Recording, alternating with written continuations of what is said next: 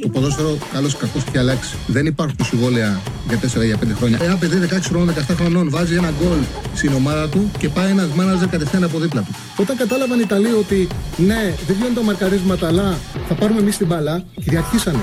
Το χέρι του βοηθού, το χέρι του το μόνο που μπορεί να κάνει να στηριχτεί και για να μην πέσει κάτω. Με το αριστερό και με το δεξί δεν το βάλει το χέρι. Το, το, το, χέρι του δεν θα συνεχίσει να κινείται. Το βάλει στο πισινό του. Α, μ' αγαπάτε, δηλαδή, Τσάρλι, μ' αγαπάτε. Εννοείται, εννοείται, εννοείται. Καλησπέρα, καλώς ήρθατε σε ένα ακόμα Charlie Ball. Σήμερα το βράδυ η εθνική μας στο Διβλίνο θα παίξει με τους ε, Ιρλανδούς. Σε ένα παιχνίδι που είναι πάρα πολύ σημαντικό να μας δώσει τη δυνατότητα να πάμε σε μάτς τελικό με τους Ολλανδούς. Δηλαδή να μας δώσει τη δυνατότητα με δύο νίκες με Ολλανδία και Γαλλία να ε, μπορούμε να ελπίζουμε ότι θα πάρουμε το εισιτήριο απευθείας για το ευρωπαϊκό του καλοκαίρι στη Γερμανία. Δεν είναι εύκολο, αλλά σίγουρα ο πρώτος στόχος είναι σήμερα να είμαστε το βράδυ με το που τελειώσει το παιχνίδι με την Ιρλανδία, έστω ένα βαθμό πάνω από τους Ολλανδούς. Αν γίνει αυτό, το ξαναλέω, με δύο νίκες θα έχουμε τύχει στα χέρια μας. Ασφαλώς η κατάσταση που βρισκόμαστε δεν είναι εύκολο να κερδίσουμε τους Ολλανδούς και τους ε, Γάλλους. Αυτά όμως θα τα πούμε συνέχεια, θα τα πούμε στο δεύτερο μέρος της εκπομπής. Σήμερα θα ξεκινήσουμε με Ευρωλίγκα. Ε, ο Παναθηναϊκός χτες στην εποχή Αταμάν έκανε την ε, πρώτη του νίκη κέρδισε την ε, Bayern με 78-71. Σήμερα ο Ολυμπιακός έχει ένα σπουδαίο παιχνίδι το βράδυ στο ΣΕΦ με την ε, Μπαρτσελώνα. Όλα αυτά θα τα συζητήσουμε με τον ε, Κώστα Μέξα. Ο άνθρωπος ο οποίος έκανε την μεγάλη έκπληξη, την πρώτη αγωνιστική της Basket League που κέρδισε την ΑΕΚ εκτός έδρας και βέβαια ο Κώστας Μέξας έχει συνδυάσει το όνομά του με πολλούς, πολλές ανώδους ομάδες, χρόνια στην χρόνια στην Α1 και πέρσι ήταν ο, ο assistant για ένα μεγάλο διάστημα. Έτσι και το όνειρο της Ευρωλίγκας, όνειρο μέσα σε εισαγωγικά, σαν προπονητής του Παναθηναϊκού. Coach, τι γίνεται; Όλα καλά, μια χαρά. Καλησπέρα, καλησπέρα, coach. Λέω όνειρο μέσα σε εισαγωγικά γιατί εντάξει, σίγουρα δεν αναλάβε στι καλύτερε δυνατέ συνθήκες. Ε, δεν αναλάβατε μαζί με τον ε, coach Ερέλη τον Παναθηναϊκό. Ε, Ήθελε σίγουρα να ζει στην Ευρωλίγκα, αλλά δεν νομίζω ότι ήταν έτσι όπως έχεις φανταστεί. Εντάξει, ήταν σίγουρα ένα μεγάλο κίνητρο Παναθηναϊκός πέρσι να, να μπω στο staff του coach Σερέλη και, που μου έδωσε αυτή, και τον ευχαριστώ που μου έδωσε αυτή την ευκαιρία. Ήταν μια μεγάλη εμπειρία, παρόλο που ήταν, όπως λες και εσύ, Τσάρλι, πολύ δύσκολες συνθήκες πέρσι, ειδικά όταν αναλάβαμε μέσα στην ομάδα, ε, υπήρχαν πάρα πολλά προβλήματα. Κάποια από αυτά στην πορεία αλήθηκαν, κάποια δεν καταφέραμε να τα λύσουμε. Ε, αλλά η εμπειρία ήταν σίγουρα ξεχωριστή και νομίζω είναι μια πολύ καλή παρακαταθήκη για το μέλλον όσον αφορά εμένα προσωπικά και τις εμπειρίες μου. Καταρχάς, θα δώσω συγχαρητήρια για το εκπληκτικό ξεκίνημα που κάνατε με το Λαύριο. Που παίξατε ένα υπέροχο μπάσκετ την ε, πρώτη αγωνιστική και ρίξατε την ΑΕΚ. Τη Δευτέρα έχετε αγώνα με τον Κολοσσό. Ποια είναι η κατάσταση εκεί, Κοιτάξτε, η κατάσταση είναι συγκεκριμένη. Έχουμε μια ομάδα που αυτή τη στιγμή συνδυάζουμε λίγο εμπειρία, προσπαθούμε να συνδυάσουμε λίγο εμπειρία με ενθουσιασμό νεανικό. Έχουμε τρία-τέσσερα παιδιά τα οποία είναι έμπειρα και παιγμένα και στην Ελλάδα και στην Ευρώπη κάποιοι παίχτε. Έχουμε όμως και τέσσερα-πέντε παιδιά τα οποία οι ξένοι είναι rookie, τέσσερις και έχουμε και ένα-δύο Έλληνες οι οποίοι είναι και αυτοί πιτσιρικάδες.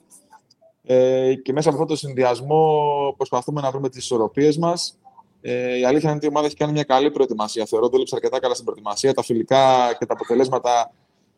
Εμένα προσωπικά γενικά δεν μου λένε τα φιλικά τίποτα σε οποιοδήποτε άθλημα, όχι μόνο στο, στο μπάσκετ ή εμάς ε, συγκεκριμένα. Ε, τα επίσημα ματς είναι κάτι άλλο. Ε, τα παιδιά έχουν καλή νοοτροπία. Εμένα αυτό έχει για μένα πολύ μεγάλη σημασία και ότι η καθημερινότητά μας όσον αφορά το θέμα προπόνησης είναι σε ένα πολύ καλό επίπεδο ε, όσον αφορά τα δικά μου θέλω. Ε, και ελπίζουμε όλο αυτό το πράγμα να βγει μέσα στο παρκέ σε διάρκεια. Ναι, δηλαδή εγώ καταλαβαίνω ότι μπορεί να πάρεις ομάδα με μεγαλύτερο μπάτζετ, αλλά να μην έχεις συνθήκες δουλειάς τι οποίες θες, σαν προπονητής, και να μην μπορείς να δουλέψεις και να φτιάξεις ομάδα που θες. Ενώ με ένα μικρότερο μπάτζετ, αν έχεις κατάλληλες συνθήκες, ίσως να είναι και πιο εύκολο να φτιάξεις ομάδα που φαντάζεσαι μέσα στα πλαίσια των δυνατοτήτων. Νομίζω πάντα κάπως έτσι είναι. Θεωρώ ότι οι συνθήκες είναι το, το πρώτο πράγμα που είναι πολύ σημαντικό σε οποιοδήποτε ομαδικό άθλημα και για οποιοδήποτε προπονητή, οι συνθήκε κάτω στις οποίες δουλεύει ε, είναι σημαντικές. Όπως επίσης και ο χαρακτήρας, το κίνητρο και ο επαγγελματισμός των παιχτών τους οποίους προπονεί, διαλέγει, επιλέγει, καμιά φορά βρίσκει σε ομάδες.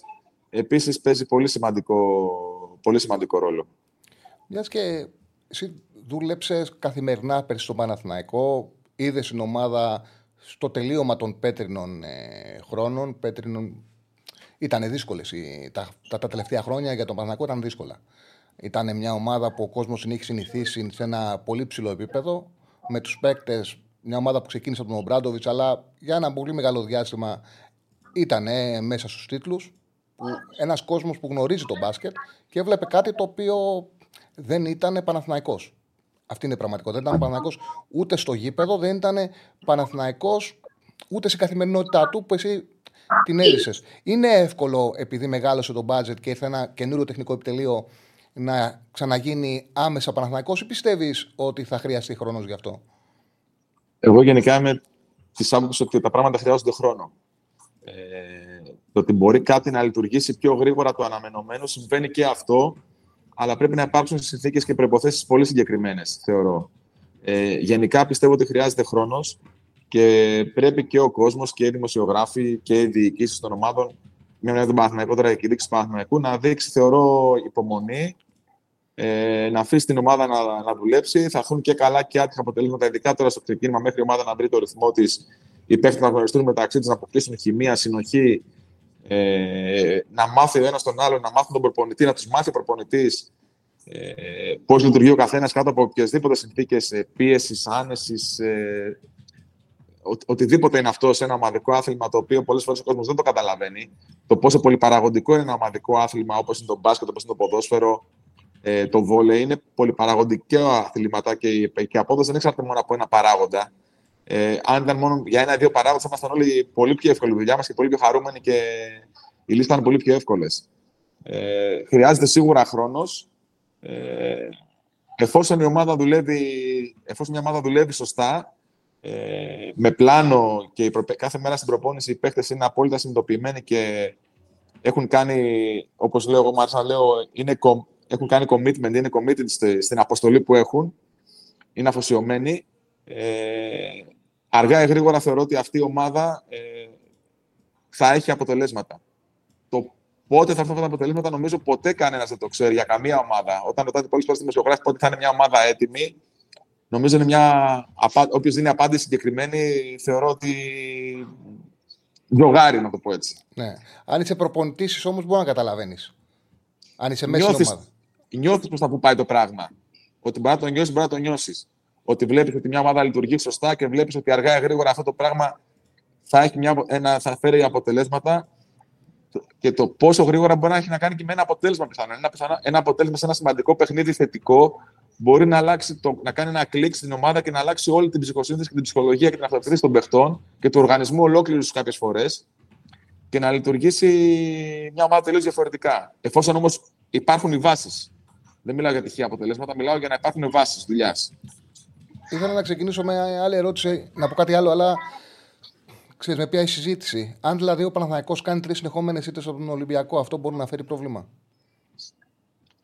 Ε, θα φέρει σίγουρα λίγο γκρίνια θα φέρει, θα φέρει λίγο έλλειψη πιθανών. Αυτό που κάνουμε είναι σωστό τώρα. Έτσι θα κερδίσουμε τον Ολυμπιακό. Πρέπει να κάνουμε κάτι άλλο. Ε, Αυτός ο προβληματισμός θα υπάρχει πάντα στις ήττες θεωρώ. Ναι, ε, για μένα η πρώτη του Super Cup είναι απόλυτα φυσιολογική. Και ακόμα και η διαφορά, να σας το πω έτσι. Και θα σας το πω με, την απλοϊκή λίγο εκφράση και μάλλον εξήγηση. Ε, τα μάτια του Ολυμπιακού Παναθηναϊκός είναι πολύ ιδιαίτερα. Πρέπει να τα παίξεις, είτε σαν προπονητής, είτε σαν παίχτη, να τα ζήσεις, για να τα καταλάβεις, για να είσαι έτοιμος η πλειοψηφία των παιχτών του Παναθηναϊκού στο μάτι της Ρόδου ήταν η πρώτη φορά στη ζωή τους που παίζανε Παναθηναϊκός Ολυμπιακός. Mm. Σε αντίθεση με τα παιδιά του Ολυμπιακού. Αυτό νομίζω αποτυπώθηκε στο παρκέ με τον πιο εμφαντικό τρόπο. Ναι. Και η εικόνα του δεύτερου παιχνιδιού νομίζω είναι πιο κοντά στην εικόνα που θα δούμε γενικά μέσα στη χρονιά. Αυτή είναι η δικιά μου αίσθηση. Τώρα, πώς θα πάνε τα παιχνίδια, πώς θα ανοίξει θα κάνει ο Ολυμπιακός, θα κάνει ο Παναγιακό, νομίζω δεν μπορεί να το ξέρει κανένας. Αλλά θεωρώ ότι η μεγάλη εικόνα θα είναι η εικόνα του δεύτερου παιχνιδιού. Ναι. Κοίτα, εμένα να με συγχωρείς άμα κάνω κάποια. Δηλαδή, στο συμπέρασμα που έχω βγάλει, έχω κάνει κάποιο λάθος. Είμαι και ποδοσφαιρικός, το γνωρίζεις. Αυτό που καταλαβαίνω βλέποντας, που καταλάβει βλέποντας τον Παναθηναϊκό, είναι νιώθω ότι όταν φτιάχτηκε το ρόστερ, ότι πίστευαν ότι δημιουργούν μια ομάδα με πολύ επιθετικό ταλέντο. Προσωπικά νιώθω ότι κάτι λείπει στο ότι να μπορεί η ομάδα να ακολουθήσει το σύγχρονο μπάσκετ εκεί που θέλει να φτάσει. Δηλαδή που πλέον για να μπορείς να είσαι μια ομάδα που έχεις δυνατότητα να πάρεις το Final Four πρέπει να είσαι συν 90 πόντους ή να πας Final Four. Πρέπει να μπορείς να βάλει 90 πόντους και πρέπει να το κάνεις και εκτός έδρας. Νιώθω ότι κάτι λείπει στο σκοράρισμα ε, με το λίγο μπάσκετ που βλέπω. Δηλαδή δεν βλέπω έναν ε, στην περιφέρεια παίχτη που να εξασφαλίζει ότι θα είναι ο πρώτος κόρε της ομάδας. Από ό,τι έχω καταλάβει, ο Λεσόρ θα είναι στο τέλος ο πρώτος κόρε στο μεσόρο της ομάδας. Επίσης, βλέπω ότι ο Χουάντσο είναι ένας παίκτης που παίρνει λίγα σουτ, τα βάζει, αλλά επειδή δεν δημιουργεί τρίπλα, θέλει καλή δημιουργία και εκτός από τον Σλούκα, δεν βλέπω ποιος παίκτης θα του τη δώσει. Δηλαδή, χτες που δεν υπήρχε Λούκα, ο Χουάντσο πήρε μόνο πέντε προσπάθειες. Ε, Νομίζω, ναι, λίγες πήρε τώρα ακριβώς αλλά πήρε λίγες προσπάθειες. Ναι, δηλαδή, εγώ νιώθω ότι λείπει ένας παίκτης, λείπει ο Μίχαλιου. Κάτι λείπει και δεν είμαι σίγουρος αν η ομάδα τελικά που έχει δημιουργηθεί. Μπορεί να κάνω και λάθος. Γι' αυτό το λέω ότι να ξέρεις πάντα ότι είμαι ποδοσφαιρικός. Οπότε μπορεί να κάνω λάθος. Δεν είμαι σίγουρος πάντως αν έχει δημιουργηθεί η ομάδα με τόσο επιθετικό ταλέντο όσο λένε, όσο πίστευαν ότι έχουν φτιάξει. Αντίστοιχα στην άμυνα έχει ξεκινήσει καλά. Δηλαδή και με τον Ολυμπιακό και με την Bayern με αδυναμίες, αλλά δεν πήγε το παιχνίδι ψηλά. Ναι. Ε, η αλήθεια νομίζω είναι κάπου, κάπου στη μέση, να το πω έτσι. Κάπου στη μέση. Ε, και στα δύο μάτς, όπως σωστά λες, και με την Bayern και με τον Ολυμπιακό, θεωρητικά έπαιξε καλύτερη άμυνα από το επίπεδο των παιχτών αμυντικά που έχει. Ε, έβγαλαν οι παίχτες του Παναθηναϊκού, έβγαλαν μεγάλη διάθεση και ενέργεια ε, στο οποίο για την άμυνα είναι το πρώτο ζητούμενο. Ανεξαρτήτως ταλέντου ικανότητας, η διάθεση ε, να παίξεις, να παλέψεις, ε, να βοηθήσει τον συμπέκτη σου είναι πιο σημαντική πολλές φορές από το αν έχει προπονητή σωστή λάθο τακτική. Ε, είναι πολύ σημαντικό αυτό. Και η εικόνα στα δύο του Παναγιακού νομίζω ε, είναι προς τη σωστή κατεύθυνση και μπορεί να πατήσει πάνω εκεί, πιστεύω, το τεχνικό τίμη του Παναθηναϊκού. Ε, όσον αφορά την επίθεση, σίγουρα η επίθεση θέλει παραπάνω χρόνο μια ομάδα καινούρια για να μπορέσει να λειτουργήσει το 100%. Είναι δεδομένο αυτό. Και οι συνεργασίες και οι αυτοματισμοί και το να μάθει ένα στο παιχνίδι του άλλου θέλει σίγουρα λίγο παραπάνω χρόνο. Ε, δεν θα διαφωνήσω ότι λείπει ίσως το κάτι έξτρα που αυτή τη στιγμή φαίνεται ότι ο Γκάι για το επίπεδο της Ευρωλίγκα τουλάχιστον στα δύο πρώτα μάτς ήταν λίγο εκτός, ήταν άστοχο παραπάνω από ό,τι πρέπει. Δεν είναι τόσο έτοιμος ακόμα πνευματικά για αυτό το επίπεδο. Ε, και με την απουσία του Σλούκα εχθές ήταν λίγο πιο δύσκολο για τον Παναθηναϊκό να ανεβάσει πολύ ψηλά, θεωρώ, το, το σκορ, γιατί ο Κώστας κάνει και τα δύο πράγματα καλά. Και ακόμα λίγο ο Βιλντόζα, νομίζω, με τον τραυματισμό του λίγο ψάχνεται. Ε, είναι δύο παράμετροι, θεωρώ, σημαντικοί. Πιθανόν η επιστροφή του Μίτογλου να δώσει άλλη μια προσθήκη στο κομμάτι αυτό με το παιχνίδι του Μίτογλου που είναι μέσα έξω και στο 4 και στο 5 μπορεί να παίξει, να ανοίξει λίγο τις άμυνες. Είναι λίγο πιο έτοιμος από ότι είναι ο Μπαλτσερόφσκι θεωρητικά αυτή τη στιγμή για το επίπεδο αυτό να παίξει ακόμα και σαν 5 stretch. Που αυτή τη στιγμή το κάνει ο Μπαλτσερόφσκι αυτό το πράγμα ουσιαστικά στον Παναθηναϊκό. Να το κάνει λίγο πιο αποτελεσματικά ο Μίτογλου αυτή τη στιγμή. Και σίγουρα η προσαρμογή Μπαλτσερόφσκι, Γκάι, ο Γκραντ δείχνει πιο έτοιμος στο επόμενο επίπεδο είναι ένα ερωτηματικό μεγάλο. Είναι μάλλον όχι ερωτηματικό, είναι ένα στίχημα στο πότε θα, πότε θα γίνει. Στο πότε θα γίνει. Ε, γιατί ήρθαν να πάρουν ρόλο, ο Μπαλτσερόφσκι πήρε το ρόλο του Αντιπαπαγιάννη, που ο Γιώργος με τα συν και τα πλήν που έχει σαν παίχτη, σαν παιδί, σαν οτιδήποτε, είναι μια οντότητα. Είναι μια οντότητα στην Ευρωλίγκα.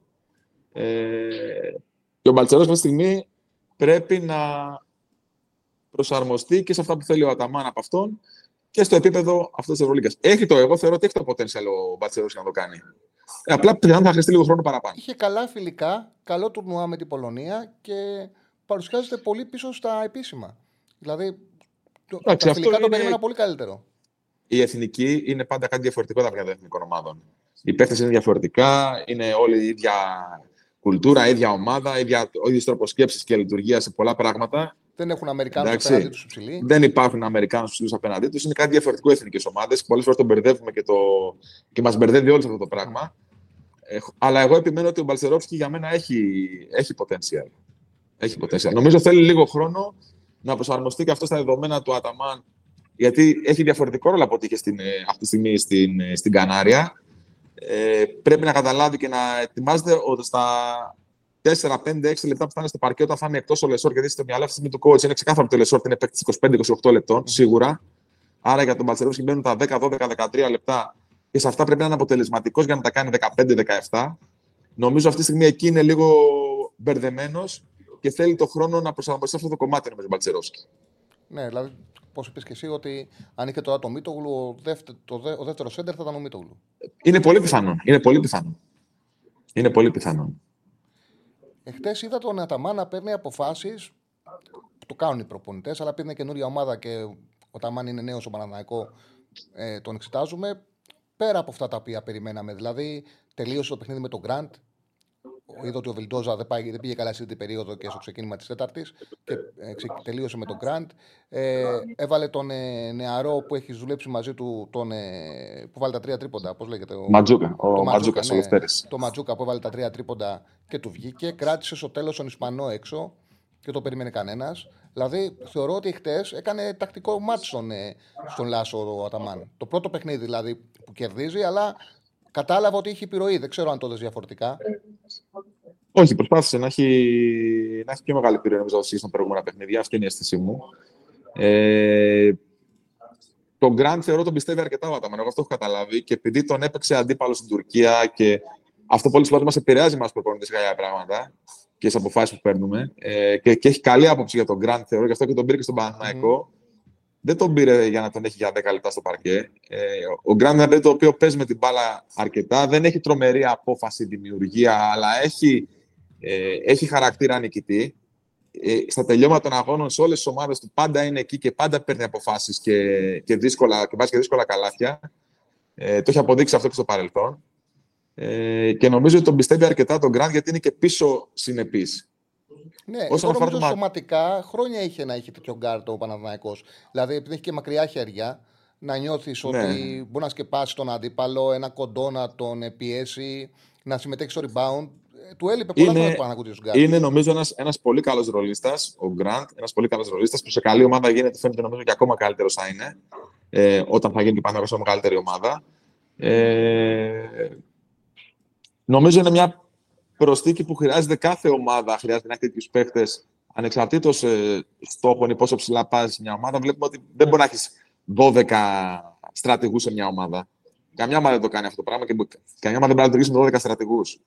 Εντάξει, κάθε ομάδα έχει 3-4 παιδιά τα οποία είναι μπροστά και έχει και η ποιότητα πολλές φορές αυτών των, των σημαντικών παιχτών που είναι ρολίστες, η ποιότητα του ρολίστα πολλές φορές καθορίζει και, το, και την πορεία μιας ομάδας των, των παιδιών αυτών. Είναι πολύ σημαντικά αυτά τα παιδιά. Σε αυτό ε, το... όσον, αφο... mm-hmm. ναι, συνέχισε, όσον αφορά το, το Ματζούκα λίγο, ο Ματζούκας νομίζω είναι έτοιμος να μπει να παίξει. Ε, όχι 20-25 λεπτά και να είναι main player, αλλά σίγουρα 10, 12, 15 λεπτά θεωρώ το έχει δείξει και πέρσι και στα μάτια με τον Ολυμπιακό και σε κάποια μάτια στην Ευρωλίγκα που έπαιξε ε, όταν είχαμε πάει μαζί με τον Γκότς στο Σερέλι. Ε, το παιδί δεν, δεν του χαρίστηκε τίποτα, δεν μπήκε γιατί θέλουμε να βγάλουμε έναν Έλληνα παίχτη. Ε, κέρδισε το χρόνο του με την αξία του και νομίζω ότι είναι έτοιμος να είναι παίχτης κανονικού rotation στην Ευρωλίγκα αυτή ο Μάτζουκα. Με τις αδυναμίες και τις δυνατότητες, αλλά έχει καλή νοοτροπία, δουλεύει και νομίζω ότι πρέπει να πάρει ευκαιρίες. Και πολύ καλό σουτ. Δηλαδή, χτες. Έχει πολύ καλό σουτ. Αυτός το πήρε το παιχνίδι. Δηλαδή, ήταν στη γωνία, περίμενε με αυτοπεποίθηση.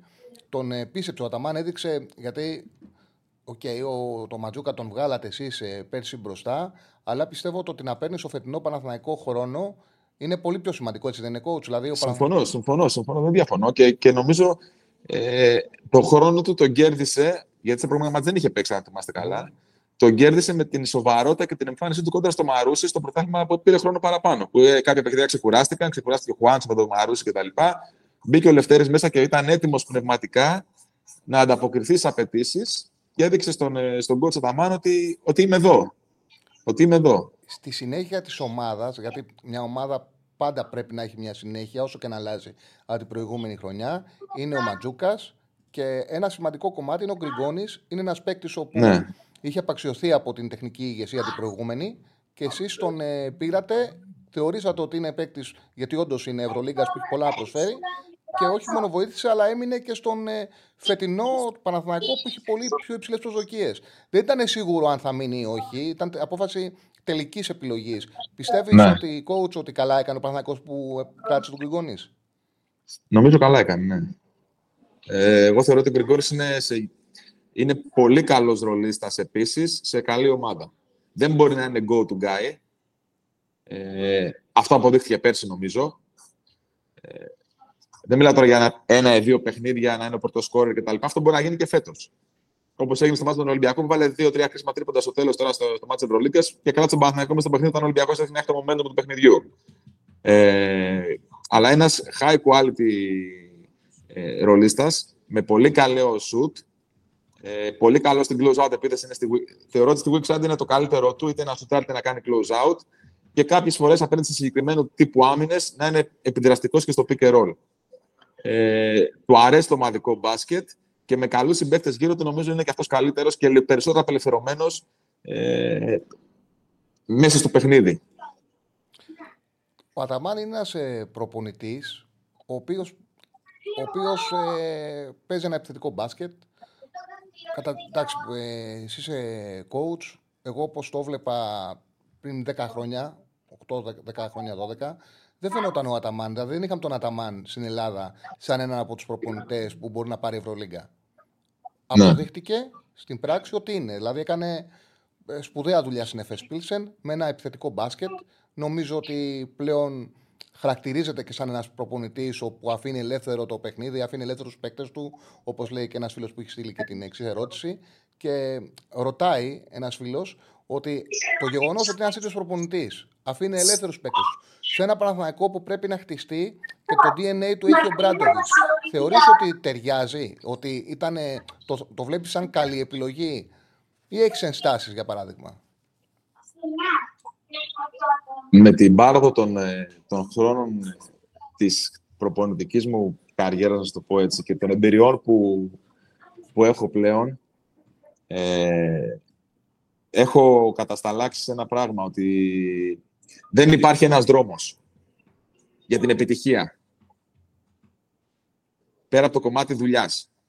Ε, ο τρόπος προσέγγισης κάθε προπονητή ε, για μένα είναι σεβαστός και έχει πιθανότητες επιτυχίας εφόσον αυτό που πρεσβεύει ο προπονητής το κάνει κάθε μέρα στην προπόνηση και οι παίχτες κάνουν, όπως λέμε, buy-in. Δηλαδή, εντός αγώνα το αγοράσουν, το πιστέψουν.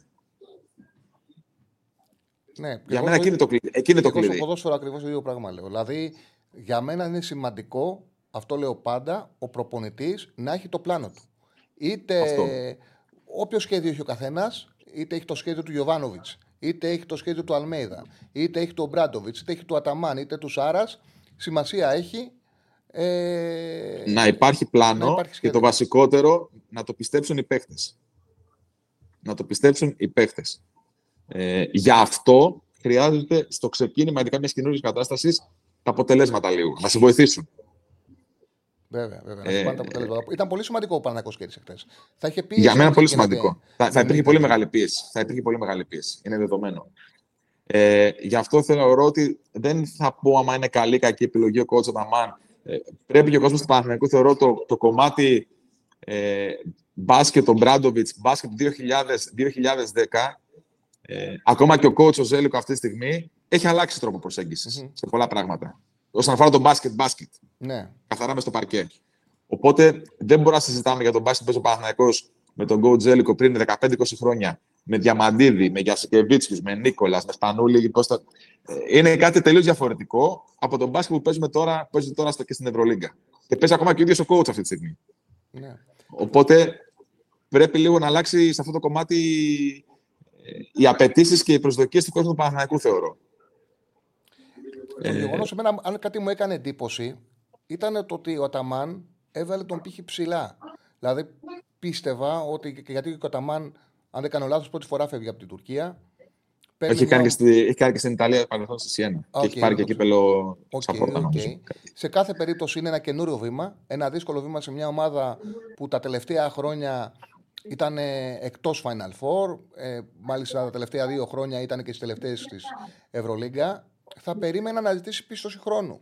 Μου έκανε ναι. εντύπωση το ότι έβαλε από την αρχή μιλώντας για, για τίτλους ψηλά τον πύχη σαν να δυσκολεύει λίγο τον εαυτό του, σαν να δημιουργεί συνθήκες αποτυχίας. Εσύ το θεωρείς ότι είναι καλό το ότι βάζεις πίεση στην ομάδα ή ότι μπορεί στα πρώτα αποτελέσματα να δημιουργηθεί πρόβλημα; Θα το δούμε στην πράξη για τα, αν θα δημιουργηθεί πρόβλημα στα πρώτα αποτελέσματα. Νομίζω αυτό που χαρακτηρίζει τον coach Δαμάν όλα αυτά τα χρόνια, διαβάζοντας και τις δηλώσεις του και θα αντιδράσει πολλές φορές μες στο παρκέ και μετά από παιχνίδια, νομίζω είναι, η, έχει δεν θα πω υπερ, έχει υπερβολική αυτοπεποίθηση. Δεν, θα το, πω, δεν το λέω με κακία το υπερβολική, να το πω έτσι, μην με παρεξηγήσετε. Ναι. Ε, έχει υπερβολική αυτοπεποίθηση και αυτό τον οδηγεί στο να βάζει ψηλά τον πύχη και να έχει απαιτήσει από την ομάδα του, από τον εαυτό του, από τους συνεργάτες του, φαντάζομαι από όλους, ε, για να πετύχουμε τους ψηλού στόχους. Ε, τώρα, από εκεί και πέρα, η διαχείριση αυτών των απαιτήσεων είναι κάτι το οποίο θα το δούμε στην πράξη. Από όλους. Διοικητικά, οπαδικά, προπονητικά, παικτικά, θα φανεί στην πορεία.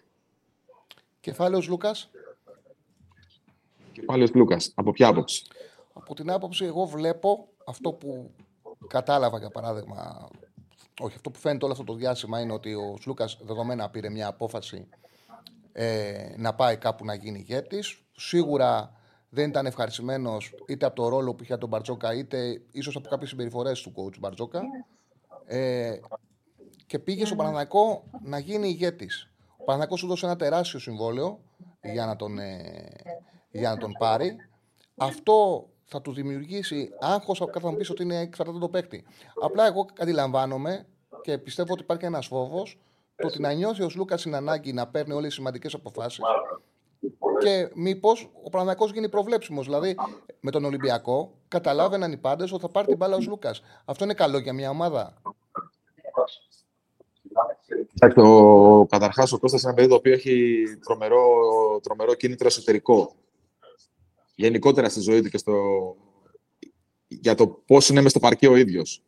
Ανεξάρτητος που παίζει ε, στον Ολυμπιακό, στη Φενέρ, στην Εθνική, τώρα στον Παναθηναϊκό. Ε, του αρέσει η ευθύνη, του αρέσει η ευθύνη, παίρνει από αυτό ζωή, παίρνει από αυτό το πράγμα, θεωρώ. Ε, και γι' αυτό έκανε και την κίνηση να πάει στον Παναθηναϊκό. Αν είχε άλλη νοοτροπία, θα μπορούσε να πάει σε περίπτωση άλλη μάτι της Ευρωλίγκας ε, και να μην ανοίξει μύτη εντός εισαγωγικών, όπως λέμε.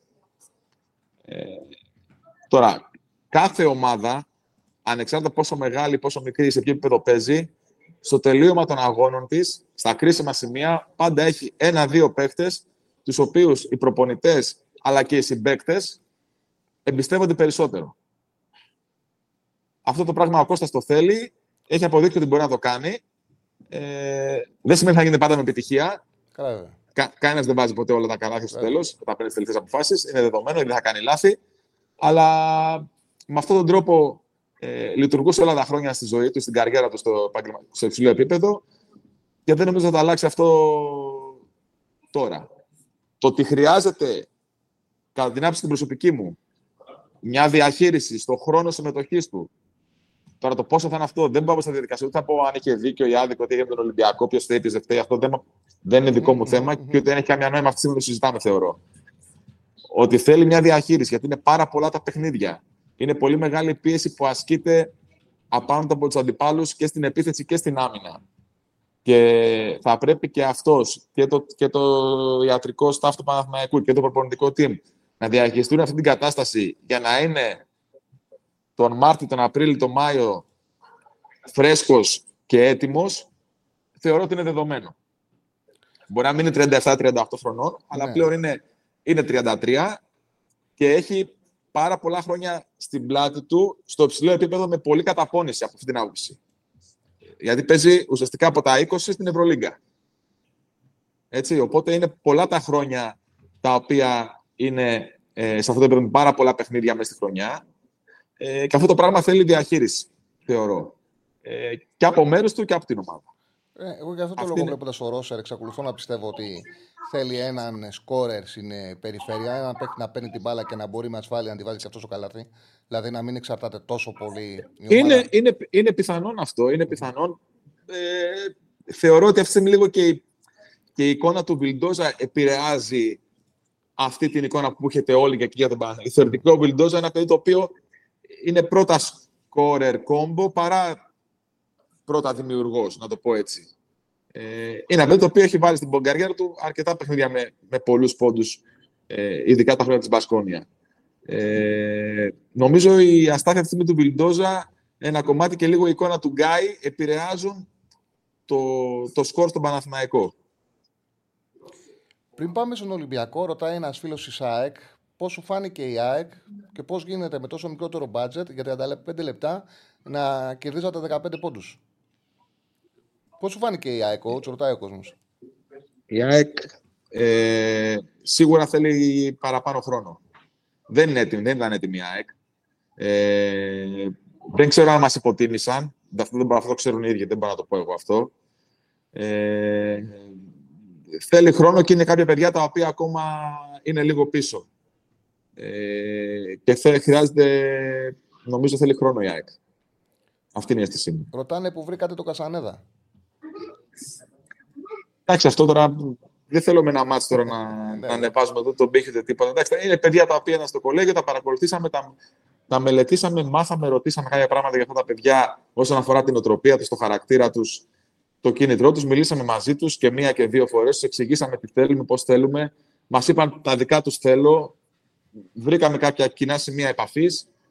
Αλλά νομίζω πρέπει να κρατήσουμε χαμηλά την μπάλα. Ακόμα είναι πολύ νωρίς. Έχουν σίγουρα τα παιδιά αυτά κάποια προσόντα και στοιχεία για να παίξουν στο παραπάνω επίπεδο. Ε, θεωρώ.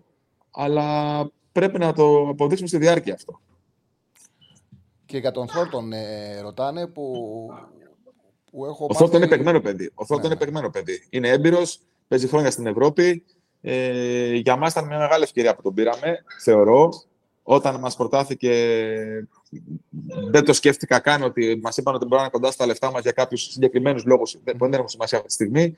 Ε, δεν πήγα καν στη διαδικασία να το, να το συζητήσω, να το σκεφτώ ή να, να ψάξω. Ήξερα από πριν για το παιδί αυτό, τον ξέρω πολλά χρόνια.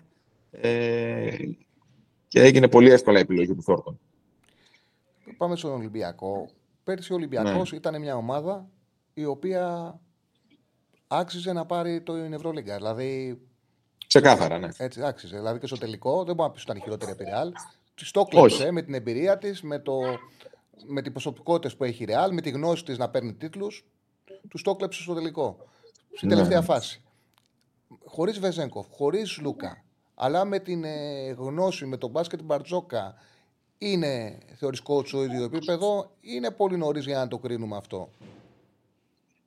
Θεωρώ ότι σίγουρα θα χρειαστεί κάποιο χρόνο και ο Ολυμπιακός ε, για να προσαρμοστούν τα νέα τα παιδιά. Δεν μιλάω για τον Μιλουτίνοφ. Ο Μιλουτίνοφ έχει την προσαρμοστεί γιατί είναι, ήταν πολλά χρόνια στην ομάδα και ουσιαστικά είναι μέλος της ομάδας του Ολυμπιακού εδώ και χρόνια και της νοοτροπίας που έχει αυτή η ομάδα. Ε, η προσαρμογή λίγο του Γκος, τώρα του Μπρασδέκης, ε, του Σίγμα, που είναι μαθημένος στο Σίγμα σε ένα άλλο στυλ ε, και σε μια άλλη νοοτροπία γενικότερα, όπως είχαν οι Γερμανοί στην Άλμπα. Ε, θα χρειαστεί λίγο χρόνο, πιστεύω, για να βρει τα πατήματά του πραγματικά και να παίξει πάλι το, το μπάσκετ που θέλει ο coach. Αυτή τη στιγμή βλέπουμε μόνο ψήγματα, θεωρώ. Είδαμε και στα δύο μας στον Παναναϊκό στιγμές αυτού του μπάσκετ. Σίγουρα η απουσία του Σλούκα και του Βεζέγκοφ είναι σημαντική. Θα προσπαθήσει, νομίζω, ο coach και προσπαθεί με κάποιους άλλους τρόπους να, να το ξεπεράσει αυτό. Ε, για μένα, το σημαντικό για τον Ολυμπιακό, το ερωτηματικό μου αυτή για τον Ολυμπιακό είναι αυτό που έχει πει ο coach. Ε, ότι έχει κάνει κακή προετοιμασία η ομάδα. Ε, λόγω τραυματισμών, λόγω αποσιών με τις εθνικές ομάδες, ε, δεν έχει δουλέψει ο Ολυμπιακός αυτή τη στιγμή σαν ομάδα ακόμα. Και δεν ξέρουμε αυτό πώς θα τον επηρεάσει στην πορεία. Ε, γιατί βλέπουμε ήδη ο Σίγμα θα χάσει δύο-τρεις εβδομάδες, ο Μακίσικ πάλι ένα μήνα έξω, ο Μπρασδέκη τώρα θα μπει σιγά-σιγά, ο Φάλ τώρα γυρίζει.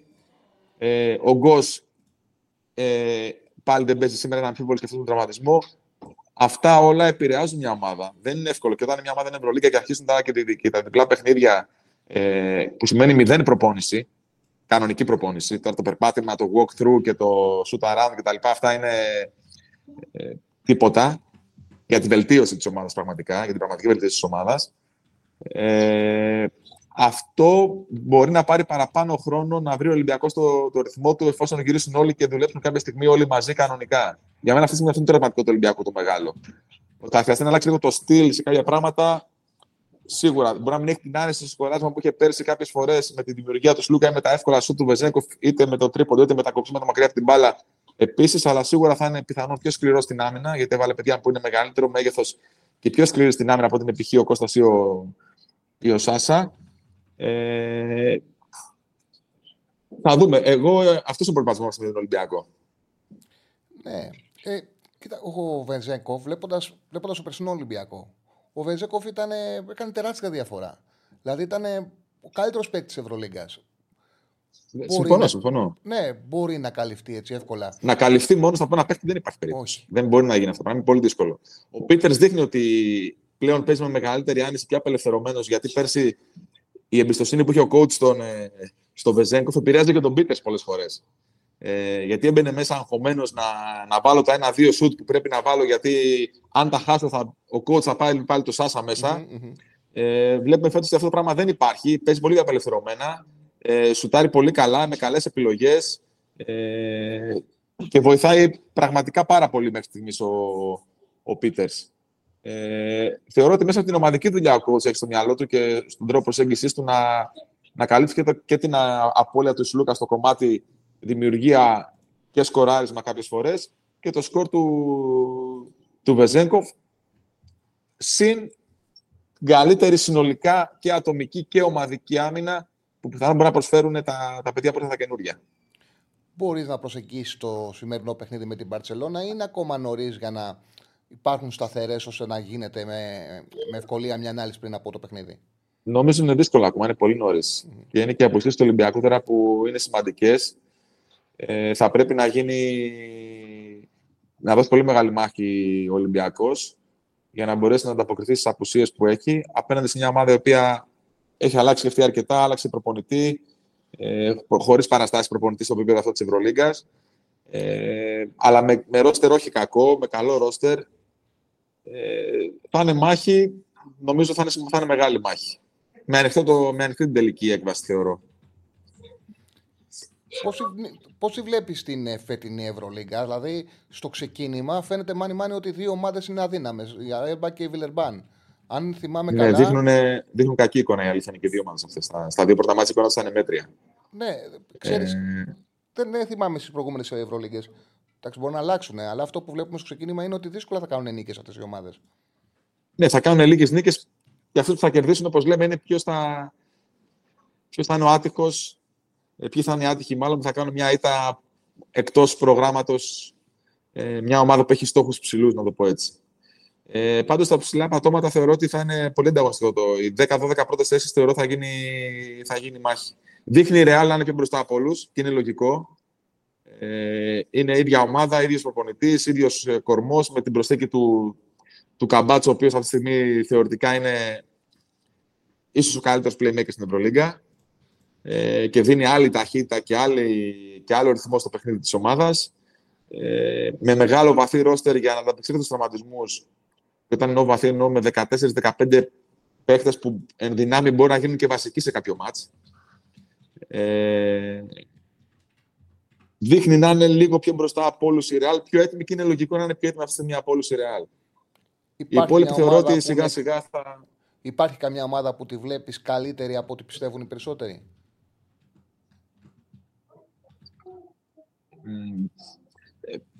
Εγώ τον Αστέρα βλέπω φέτος. Ε... Μ' αρέσει το ρόστερ του Αστέρα. Είναι εντρικαδόρικο το ρόστερ του Αστέρα. Δηλαδή έρχονται από τον πάγκο ο Νέντοβιτς και ο, και ο Θεόντοσιτ. Ε, δεν είναι λίγο. Δεν είναι λίγο. Με τις αδυναμίες της ηλικίας των τραυματισμών, της άμυνας, okay, το καταλαβαίνω, αλλά τώρα μέσα στο Βελιγράδι με 20.000 κόσμο να έρχονται από τον πάγκο Τεόντες Σιωνέντοβιτ και να τρέχουν την ομάδα. Δεν το έχουν πολλές ομάδες, θεωρώ. Επιθετικά τουλάχιστον. Ναι. Και πόσο, Final Four, πόσο. Δηλαδή, ποιες ομάδες πιστεύεις. Είναι νωρίς ακόμα, πολύ νωρίς. Νωρίς, νομίζω πολύ νωρίς για το Final Four. Δηλαδή, εγώ θα βάλω τη Real μέσα, θεωρώ, εκτός αν έχει να πω, τραυματισμούς πολλούς και χαθεί η ροή, οτιδήποτε. Υπό φυσιολογικές συνθήκες, η Real νομίζω δεν γίνεται να μείνει στο Final Four με το roster που έχει. Ναι, καλά, ναι. Νομίζω, ναι. νομίζω. Από εκεί πέρα θεωρώ ότι είναι πολλές ομάδες κοντά και θα κρυθούν πολλά από τη διάρκεια, τους τραυματισμούς, τη διαχείριση καταστάσεων. Ε, νομίζω είναι πολύ νωρίς ακόμα. Μετά την 8η-10η αγωνιστική πιστεύω θα αρχίσει να, να φαίνεται λίγο το πράγμα λίγο καλύτερα. Ε, ο κόσμος ρωτάει, ρωτάνε και για τον ΠΑΟΚ που έχεις δουλέψει, έχεις περάσει από εκεί. Πώς σου φαίνεται το φετινό project, η προσπάθεια που γίνεται; Ε, νομίζω ότι εντάξει, η εικόνα της πρώτης αγωνιστικής δεν ήταν πολύ καλή, αλλά στα φιλικά, επειδή κάποια φιλικά, γιατί έτυχε να δω, η εικόνα, και παίξαμε και ένα φιλικό με τον ΠΑΟΚ, η εικόνα ήταν, ε, ήταν πιο καλή. Βέβαια, άλλο τα φιλικά, όλα τα επίσημα, όπως έχω ξανά, όπως πιστεύω, ακράδαντα. Αλλά μην βγάζουμε συμπεράσματα, νομίζω, είτε έτσι είτε αλλιώς από την πρώτη αγωνιστική, από το πρώτο επίσημο παιχνίδι.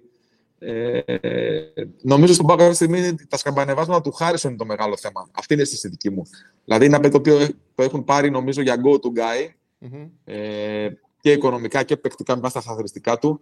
Και τα σκαμπανεβάσματα που έχει από παιχνίδι σε παιχνίδι νομίζω επηρεάζουν συνολικά την ομάδα. Γιατί κάνει πράγματα του προπονητή μέσα στο παρκείο Πάο. Δηλαδή, είναι μια ομάδα του προπονητή, βγάζει συνεργασίες που είναι δουλεμένες στην προπόνηση ε, κτλ. Αλλά αυτή τη στιγμή νομίζω η εικόνα του Χάρισον επηρεάζει συνολικά την ομάδα. Ε, NBA παρακολουθείς, φαντάζομαι, coach, ε, σίγουρα παρακολουθείς.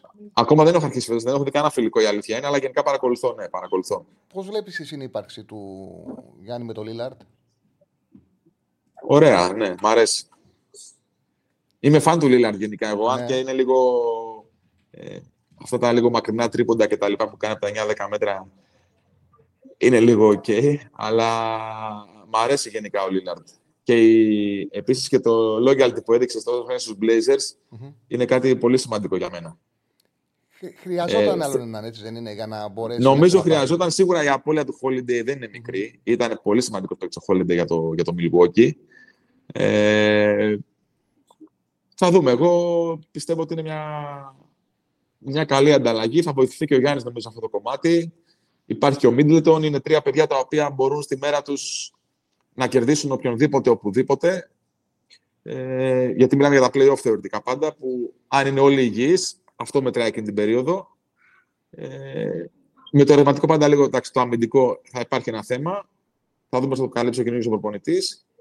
Ε, Όπως επίσης νομίζω και η, και οι Celtics με την προσθήκη του, του Holiday έγιναν και αυτοί πολύ δυνατοί.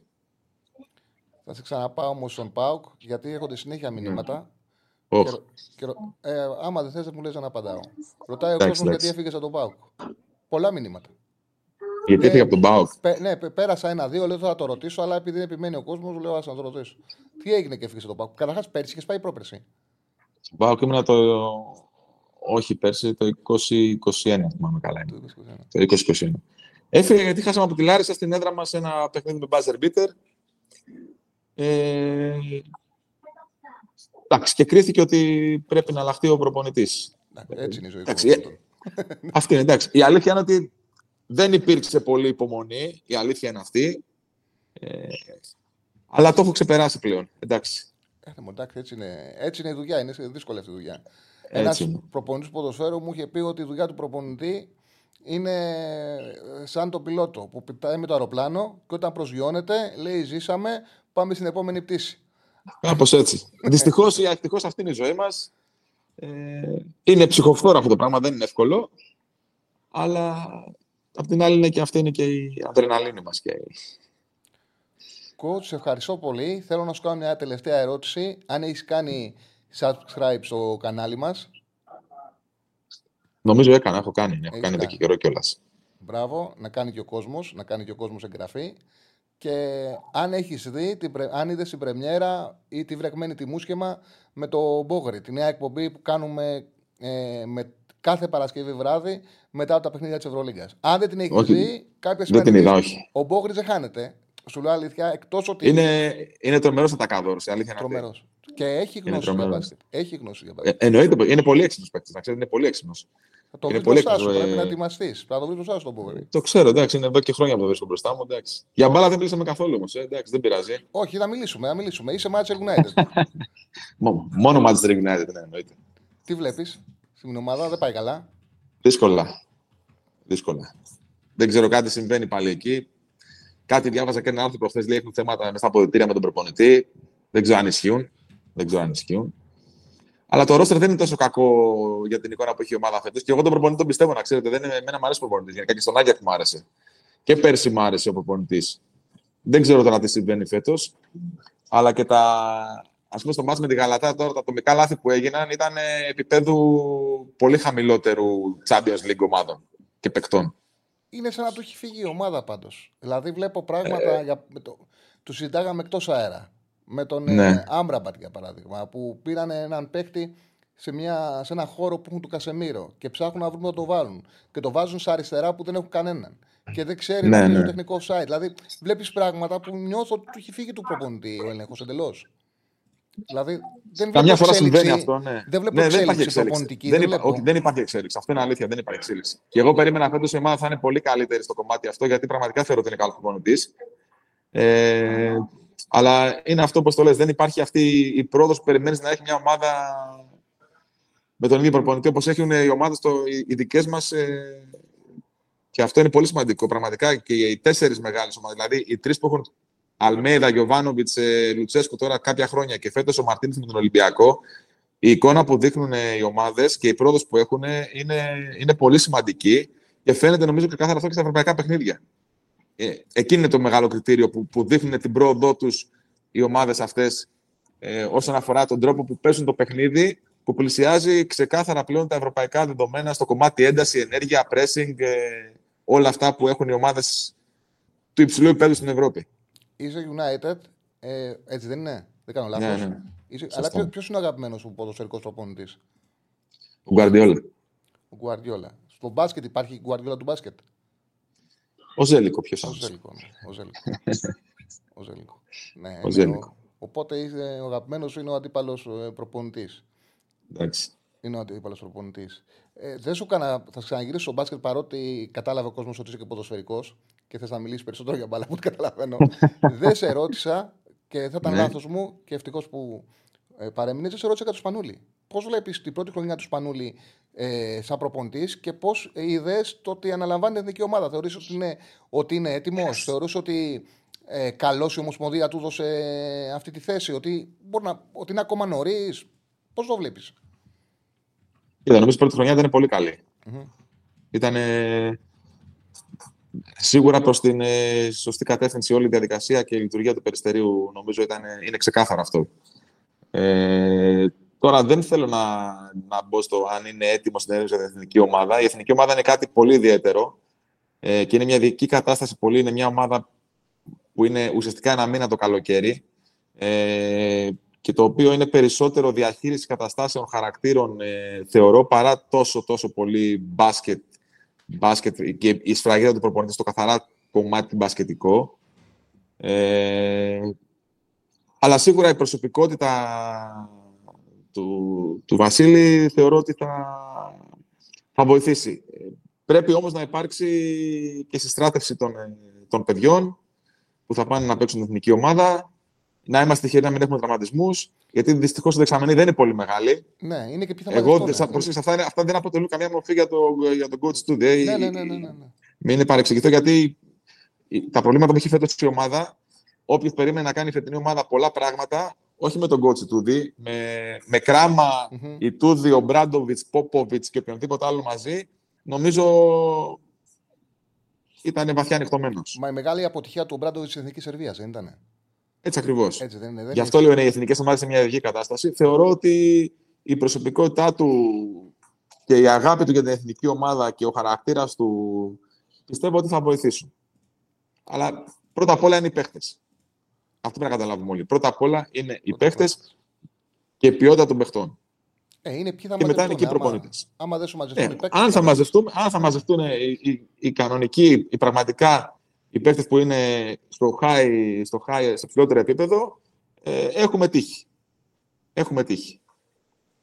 Κότσου, πώς σου φάνηκε; Μια χαρά. Σε ευχαριστώ πολύ. πολύ. Σε ευχαριστώ πάρα Εγώ ευχαριστώ. Να σε καλά. Να σε καλά. Να σε καλά.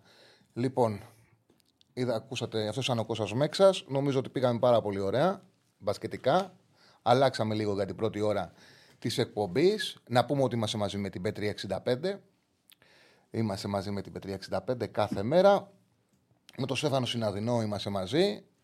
Ε, για βάλε μου να λεπτό το chat και σιγά σιγά να μπούμε και στα δικά μας, να μπούμε στα ποδοσφαιρικά, να ανοίξουμε και γραμμές στο 2-10-22-05-444. Ε,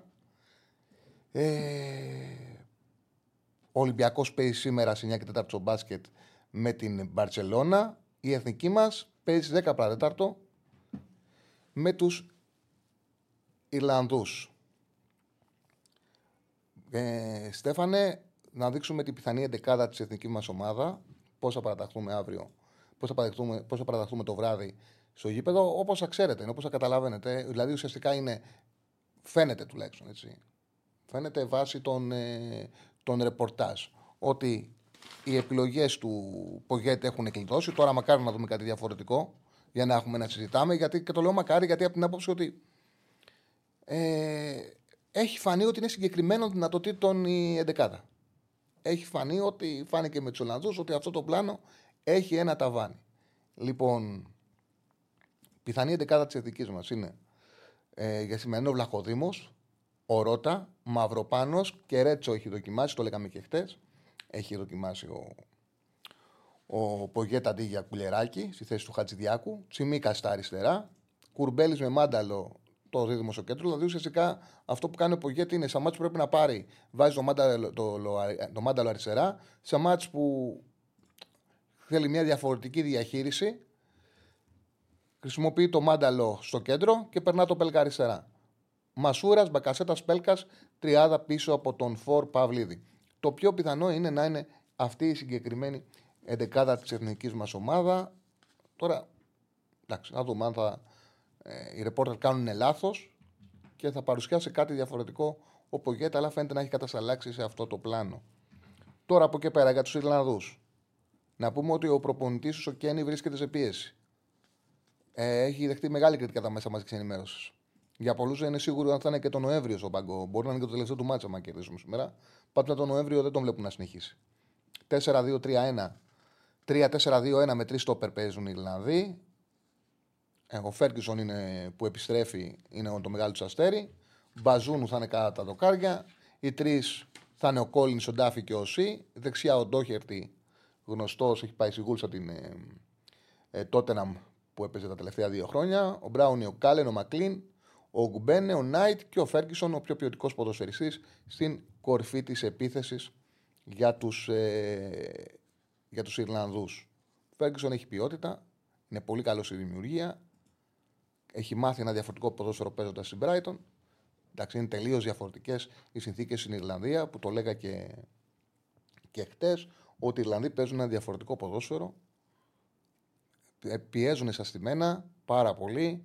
Έχουν τακτική στα πλάγιο, στα ράουτ, παίρνουν την μπάλα, τη σκουπίζουν, πάνε τα στόπερ στην ε, χαμηλά, βγαίνουν προς τα πάνω. Ουσιαστικά κάνουν ένα σύστημα να δημιουργήσουν, να πάρουν τους στόπερ μαζί και να ελευθερώσουν τους παίκτες οι οποίοι ε, κόβουν κάθετα. Πολλές φορές οι παίκτες πάνε χαμηλά, προσπαθούν να πάρουν και την πρώτη κεφαλιά.